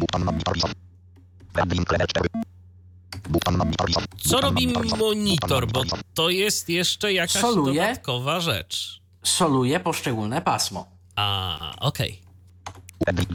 I tak na przykład w tym momencie mogę sobie, włączymy sobie coś. Przede wszystkim możemy spokojnie pokazać. Jest? Jest, jest. Ten sam utwór, co był przed chwilą. Tak jest. Tak przy okazji. Tak. Upewnię się, czy wszystkie poziomy są dobrze.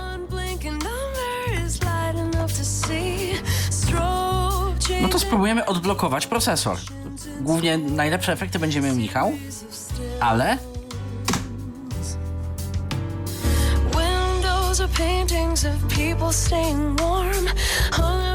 I się nagle zrobiło głośno. Seldom preserved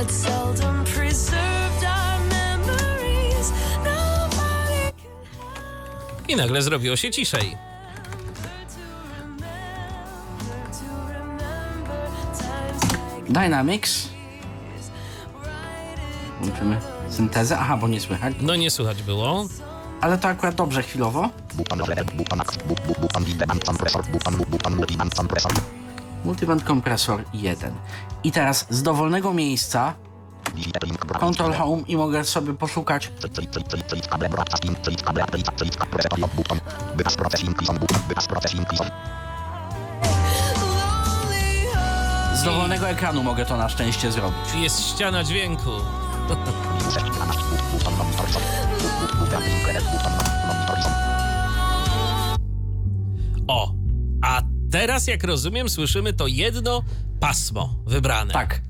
Taki proponuję dół. Tak już mówię nawet z myślą o Aha, DHT. aha.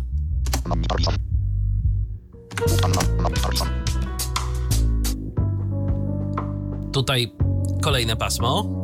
I jak widzicie, te filtry są łagodne. Pasmo drugie dostaje coś tam niskiego basu, No tak.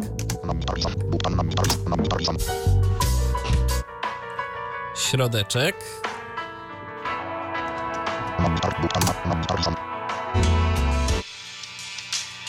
Wyższy środek. Już taka prawie góra. O, jest góra. Monitor is on. Minus 6 12 18 24 no, musi być mój dół, ten taki, wiesz, który ulubiony. Zresztą to też i nasi słuchacze w tym momencie słyszą, jak y, y, robimy te audycje, bo to jest y, poprzednia wersja stereotula i poprzednie ustawienia.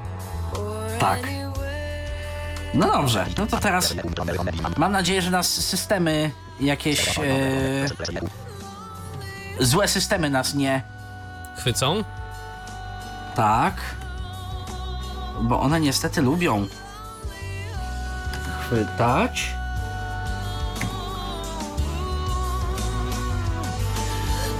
A zagramy dosyć znany utwór, proszę bardzo.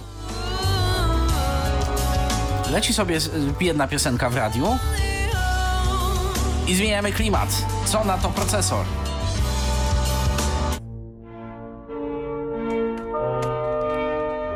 Procesor tam się tym nie przejął. Jak było głośno, tak jest.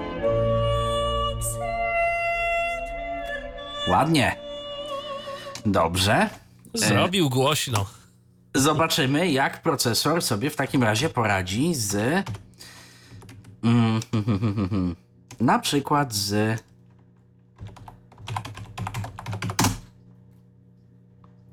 Na przykład z takim czymś. Ładna klasyka.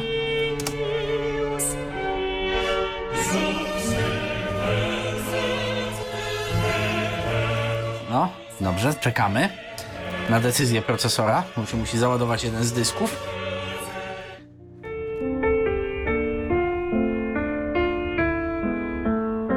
Też podgłośnił.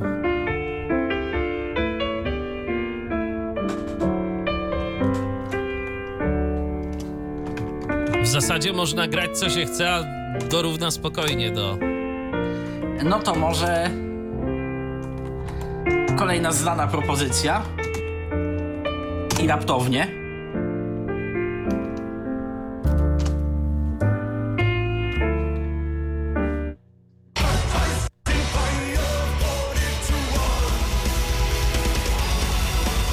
I gdyby ktoś się spodziewał, że to jakoś tam nam mocno huknie, no to nie. To głośność została zachowana. Oczywiście wiadomo, no ta dynamika też tutaj jest inna. Ale Ale procesor zobaczmy. robi co ma robić.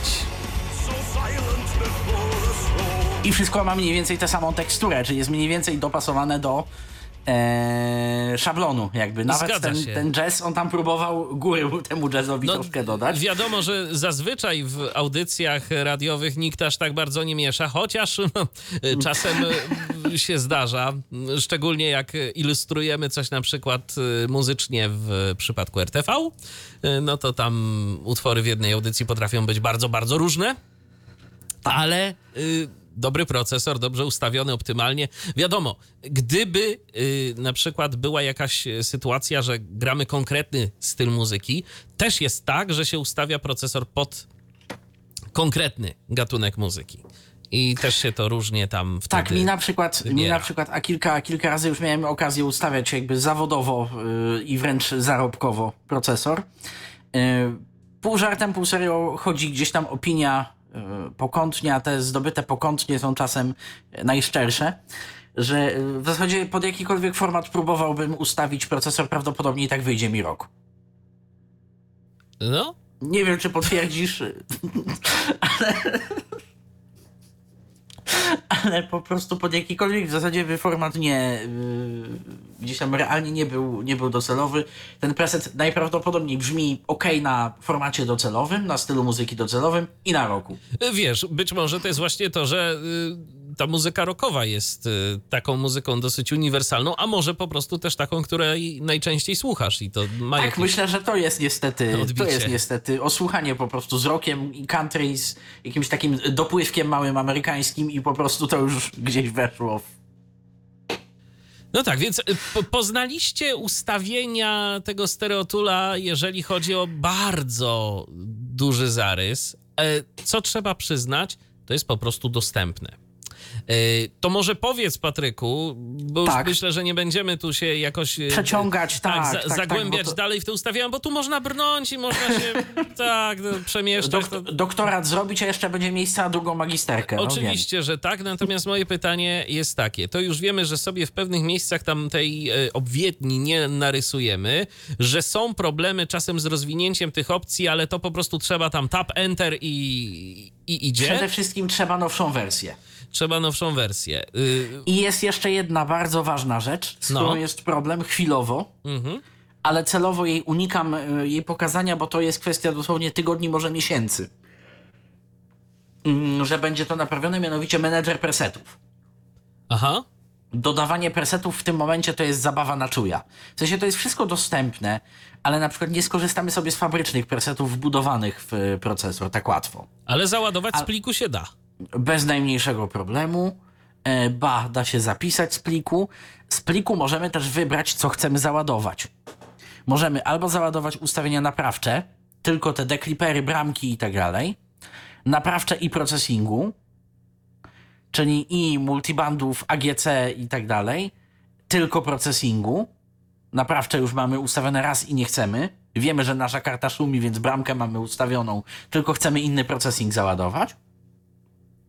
Czy może jednak y, ustawienia processingu, mm, bramki, szumów, tych naprawiających elementów i FM-u, czyli że w RDS-ie będzie się nam wyświetlało to, co napisze w presecie, a nie to, co sobie stacja ustawiła. Albo w ogóle chcemy załadować wszystkie ustawienia, włącznie z tym, na których procesorach ma chodzić i z nazwą karty dźwiękowej, której akurat nie mamy u siebie w systemie. Ja pamiętam, że kiedyś, e, jeżeli chodzi o stereotula, to kwestia była taka, że on potrafił, można mu było ustawić wydajność e, jakąś. Teraz, jak rozumiem, te kwestie wydajnościowe są też bardziej rozwinięte, prawda? Tam można zadecydować, One ile wątków, ile, ile procesorów, tak? One zawsze były, tylko one były ustawialne też notatnikiem. Aha. Więc pozdrowienia ustawiania tego na z, maszynie nie swojej, nie mamy. Bo tam do tego stopnia, że tam można sobie na przykład koligację wybrać. I to jest, słuchajcie, jeden z fajniej wytłumaczonych w dokumentacji wątków. Na przykład, jeżeli mamy procesor, ten komputerowy procesor, dwa razy dwa rdzenie, w sensie e, cztery rdzenie z hyperthreadingiem, lepiej niestety jest ustawić stereotula na rdzeń pierwszy i trzeci. Na dwa fizyczne rdzenie. Aha. Bo ustawienie na rdzeń pierwszy i drugi, czyli e, założenie, że dwa rdzenie hyperthreadingu chodzą z całą mocą, tak naprawdę y, są równowartością około 60% mocy tych rdzeni. No bo pewne rzeczy są wspólne oczywiście dla hyperthreadingu, pewne tak naprawdę nie. Stereotul tak głęboko jest jakby, y, części kodu są napisane w ogóle w assemblerze, że po prostu nie do końca... Y, Hyperthreading to są dwa rdzenie i dwa razy 100% dla przeciętnych aplikacji. A dla Stereotula to jest 60 do 65% w porywie w zależności od modelu. No bo Stereotool też, pamiętajmy, działa cały czas. To jest e, coś, co e, no jest e, programem takim pracującym w czasie rzeczywistym. To nie jest coś, co nam tam chwilę coś porobi na tym procesorze i za chwilę go zwolni. Nie, to już po prostu trzeba też być przygotowanym na to, że przydzielamy temu programowi pewne zasoby i on z nich będzie korzystał cały czas, jeżeli będziemy I go używać. skrupulatnie. Tak jest. Szczególnie na słabszych maszynach. Zgadza się. I ja teraz tak na przykład patrzę, no mam na swoim y, procesorze to, to, co mi pokazuje oczywiście monitor zasobów NVDA. E, no w tym momencie jakieś średnie obciążenie procesora to tam 20 y, do 30%, ale mamy odpalonych tu naprawdę dość dużo różnych programów i jeszcze dwa OBS-y, które nadają i, i, i, i pocztę i, i, wszystko, i wszystko inne, więc y, jest zapas, ale y, na jakimś takim Więc w takiej starszym konfiguracji komputerze powinieneś teoretycznie sobie poświęcić na przykład rdzeń piąty i szósty na na stereotula. stereotula. Mhm. I wtedy, I wtedy spokojnie by to y, działało. Więc y, jak widać, można i można się naprawdę fajnie tym pobawić, tylko no przede wszystkim trzeba wiedzieć, co się chce robić. Ale jeszcze tak y, raz na koniec zapytam o tę dokumentację. Ona w ogóle jakakolwiek y, sensowna istnieje? Tak. Ona istnieje i ona nie jest tak naprawdę najgorsza. Zrobiono całkiem spory postęp w kwestii tej dokumentacji, ale to nie oznacza, że y, mając tylko dokumentację, zrobimy dobry preset. Y, No to w takim razie, jeżeli nie dokumentacja, a zakładam, że jakąś tam podstawową wiedzę e, w zakresie tego dźwięku mamy, to gdzie jeszcze szukać y, dodatkowych informacji? A, i to jest dobre pytanie. Osobiście po prostu yy, sprawdzałem, jak są zrobione na przykład presety fabryczne mm, z bardzo różnych wersji. To jest moja przewaga, że widziałem jakby postęp i rozwój tego stereotula w miarę na, na przestrzeni. Mm, Można próbować skorzystać z forum stereotula. Natomiast wiem, jakiego oczopląsu i jakiego niedowierzania i brzydko mówiąc wywalonego języka dostają też ludzie, którzy mm, zetkną się z człowiekiem. W sumie to ja nie wiem, co robi. Tu pada jakaś w ogóle zaawansowana nazwa kontrolki. A to tak w ogóle niewidomy jestem. Bo A- niestety pierwszą odpowiedzią będzie zobacz na mierniki. A nie tylko, y, nie tylko ty jesteś niewidomym, który y, gdzieś tam się na forum Stereotula udziela. Chociaż ja cię tam na forum nie widziałem akurat, y, żebyś coś pisał, ale skoro mówimy już o forum, tam jest jakiś niewidomy użytkownik Stereotula, też chyba z Chorwacji czy skądś. Taki dość Tak, tak, aktywny. tak. Jest i to. y, jest i to, co jakby lepsze, on jest jednym z głośniejszych krzykaczy odnośnie tej dostępności. Tak, tak. Że ostatecznie została ona zrobiona. To prawda, bo tam rzeczywiście widać, że w wielu wątkach się wypowiadał yy, i no, widać, że coś już też próbował. Tak, oczywiście. To jest, to jest człowieczek, który wie, co robi. E, nie pamiętam go teraz z nazwiska, ale, ale to jest e, Chorwat bodaj. Mhm. Tak. Tak, i on tam całkiem tak do rzeczy. Tak, bo One- pytał, jak ustawić też procesor pod y, ich styl muzyczny, taki narodowy, który no, jest dość specyficzny. Tak? Tak, pod Turbo Folk. Tak. To nawet chyba widziałem ostatnio ten wątek. Także y, jak widać, y, Stereotool ma też niewidomych użytkowników. I jest ich kilkoro w Ameryce też. Y, Kilka podcastów jest procesowanych choćby stereotulem na jakieś tam potrzeby. Nie wiem, czy Jonathan Mosen nie kombinował też ze stereotulem swego czasu, a się zniechęcił, bo niedostępny. No, t- całkiem możliwe. Y, Brian Hudgens zdaje się używa czegoś innego w, Acz to wynika z wygody. chyba. Acz, tak, taka ładna stara wtyczka do Inampa. Acz y, to wynika z wygody. On wie o stereotulu, tylko mówi, że nie ma czasu. O, i patrząc na ogrom tych opcji, wcale się nie dziwię. Nie dziwię, no. tak. Ale y, fakt faktem, no, jeżeli ktoś ma trochę czasu, chce się pobawić, to zabawa jest rzeczywiście przyjemna, chociaż też dla ludzi, którzy no rzeczywiście jakoś tak tym radiem się interesują, bo mam wrażenie, że ktoś, kto zajmuje się przede wszystkim dźwiękiem, y, jakąś nawet realizacją nagrań, y, no to y, chyba nie będzie miał z tego jakiegoś wielkiego fanu, bo to jest zupełnie inne brzmienie, do którego ten procesor jest przeznaczony, niż to, co uzyskujemy w studiach. No, ten procesor, kolokwialnie mówiąc, dźwięk po prostu miażdży. No ale to dlatego, że tak, że tak się robi w radiu. Tak. I sztuką jest ukręcenie presetu, który nie miażdży. Co Dokładnie. jest też możliwe. W sensie takiego, wiesz, radiowego dźwięku, który nie miażdży. Tak, tak, tak. Bo się to zgadza. jest, to w stereotulu jest możliwe. Zgadza się.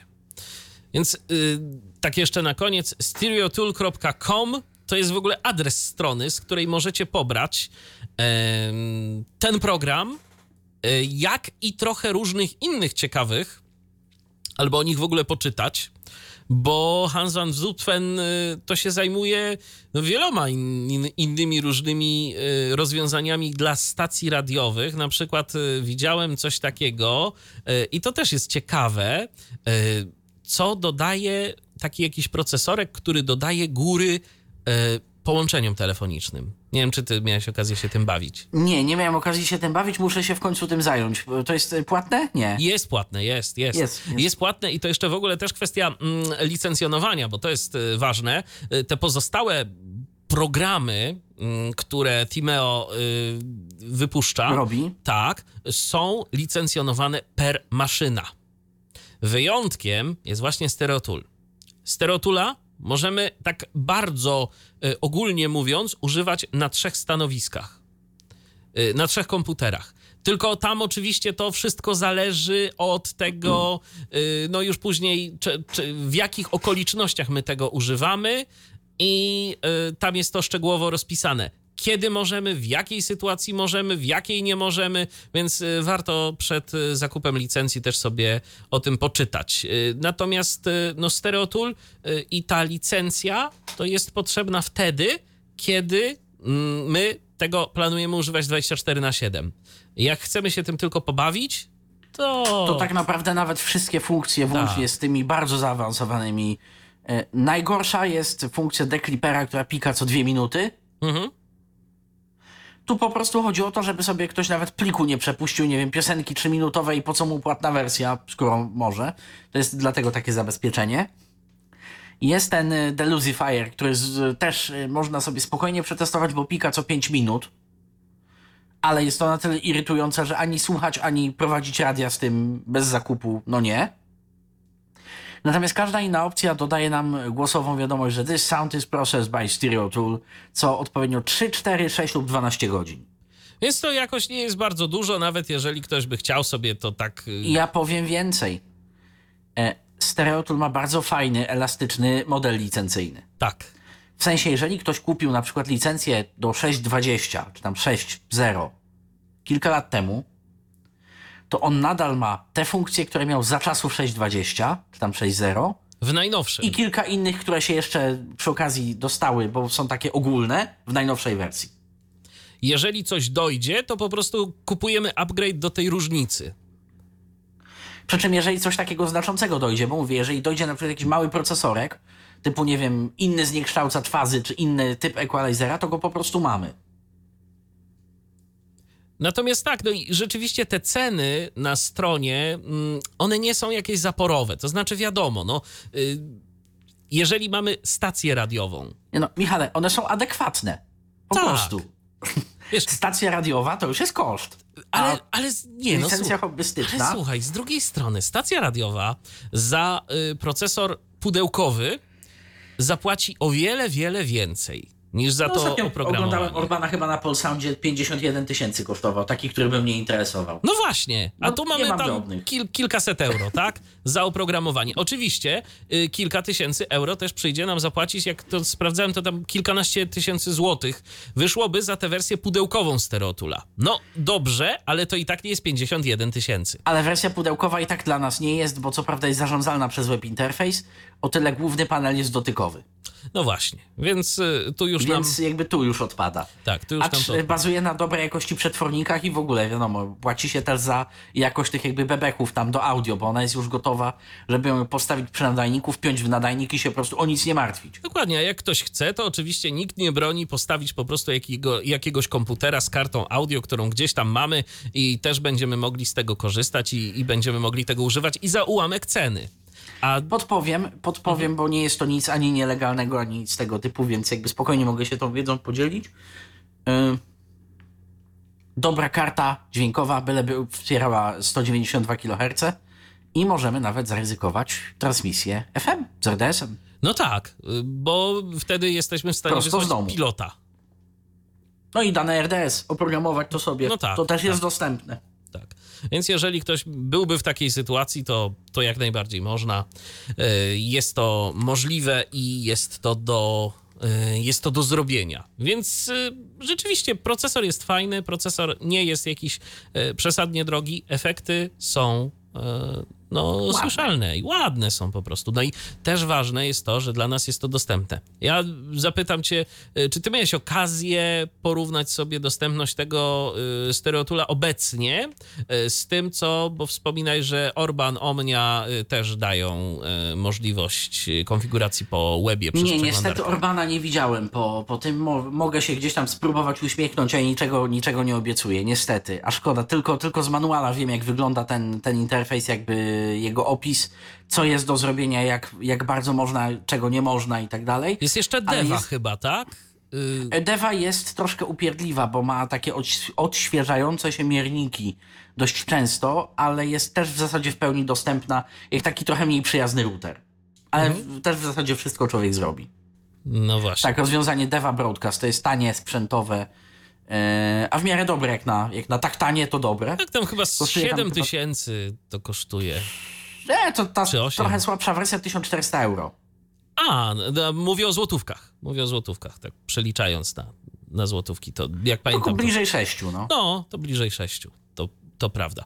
Więc to, to są tego Więc typu. to też nie jest jakiś absurdalny wydatek. Zwłaszcza dla będąc stacji radiową. radiowej, tak, no bo jak powiedzmy ktoś by chciał sobie tak kupić do domu, no to no może nie, no ale Kusi, kusi, no ale to drobnych nie mam. Ale y, taka ciekawostka, słuchajcie, że y, ten rynek y, procesorów, jeżeli ktoś naprawdę miałby ochotę, e, to podejrzewam, że mając, zwłaszcza mieszkając no, w Stanach Zjednoczonych, to spokojnie w takiego używanego Orbana sprzed lat iluś. e, To się można To się wyposażyć. można, tak, Widziałem za- ostatnio dla la- lata tych po eBayu. Za Mniej niewielkie lub bardziej pieniądze. szemranych, ale, ale są. Oczywiście i to są za kwotę powiedzmy 3-4 tysięcy złotych. Mniej. Albo, albo nawet mniej, tylko ewentualnie jakaś tam informacja, że se coś trzeba naprawić. No to wiadomo, wtedy jest ryzyko i szukanie kogoś, kto się zna na elektronice i to tak raczej lepiej niż, niż gorzej, Niż albo gorzej.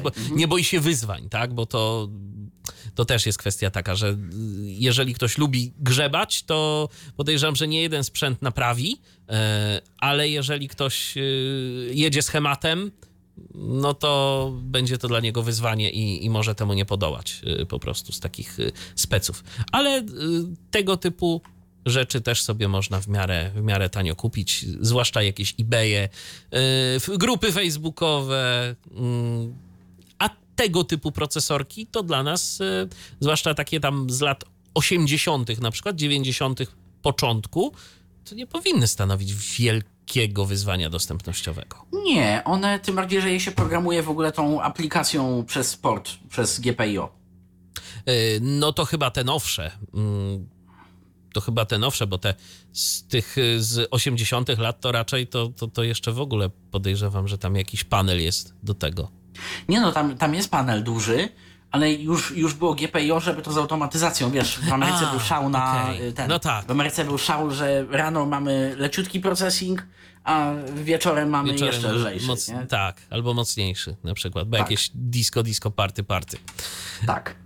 No dobrze, tak sobie porozmawialiśmy o mm, procesorach, o tego typu rzeczach. Audycja bardzo hermetyczna i dla tych, którzy są rzeczywiście zainteresowani tematem. Ciekawe, czy ktoś jest. Mm, Ale to, no to jest właśnie to w Tyflo Podcaście, że nawet jak jedna osoba gdzieś będzie tematem zainteresowana, zaciekawiona, to, to fajnie, że się udało o tym opowiedzieć, no bo gdzie jak nie u nas. Mm, Zwłaszcza y, pod tym względem dostępnościowym bo o tym przede wszystkim staramy się mówić. A mówiliśmy dziś o aplikacji Stereo Tool, y, która z wersją 10 y, zyskała na dostępności. Zyskała dostęp. Tak jest. Patryk Waliszewski prezentował interfejs, y, bo nie powiem, że wszystkie opcje. Dzięki Patryku za dziś. Dziękuję. Naprawdę nie chcecie znać wszystkich opcji. Dokładnie. Ja niektórych też nie chcę. No to y, y, może kiedyś y, zrobimy sobie jakiś maraton po wszystkich opcjach. To, to jak będziemy bić jakiś rekord Guinnessa. Tymczasem na dziś to tyle. Ja również dziękuję za uwagę. Michał Dziwisz, kłaniam się. Do usłyszenia, do następnego spotkania na antenie w Ty- Tyflo Radia. Był to Tyflo Podcast. Pierwszy polski podcast dla niewidomych i słabowidzących. Program współfinansowany ze środków Państwowego Funduszu Rehabilitacji Osób Niepełnosprawnych.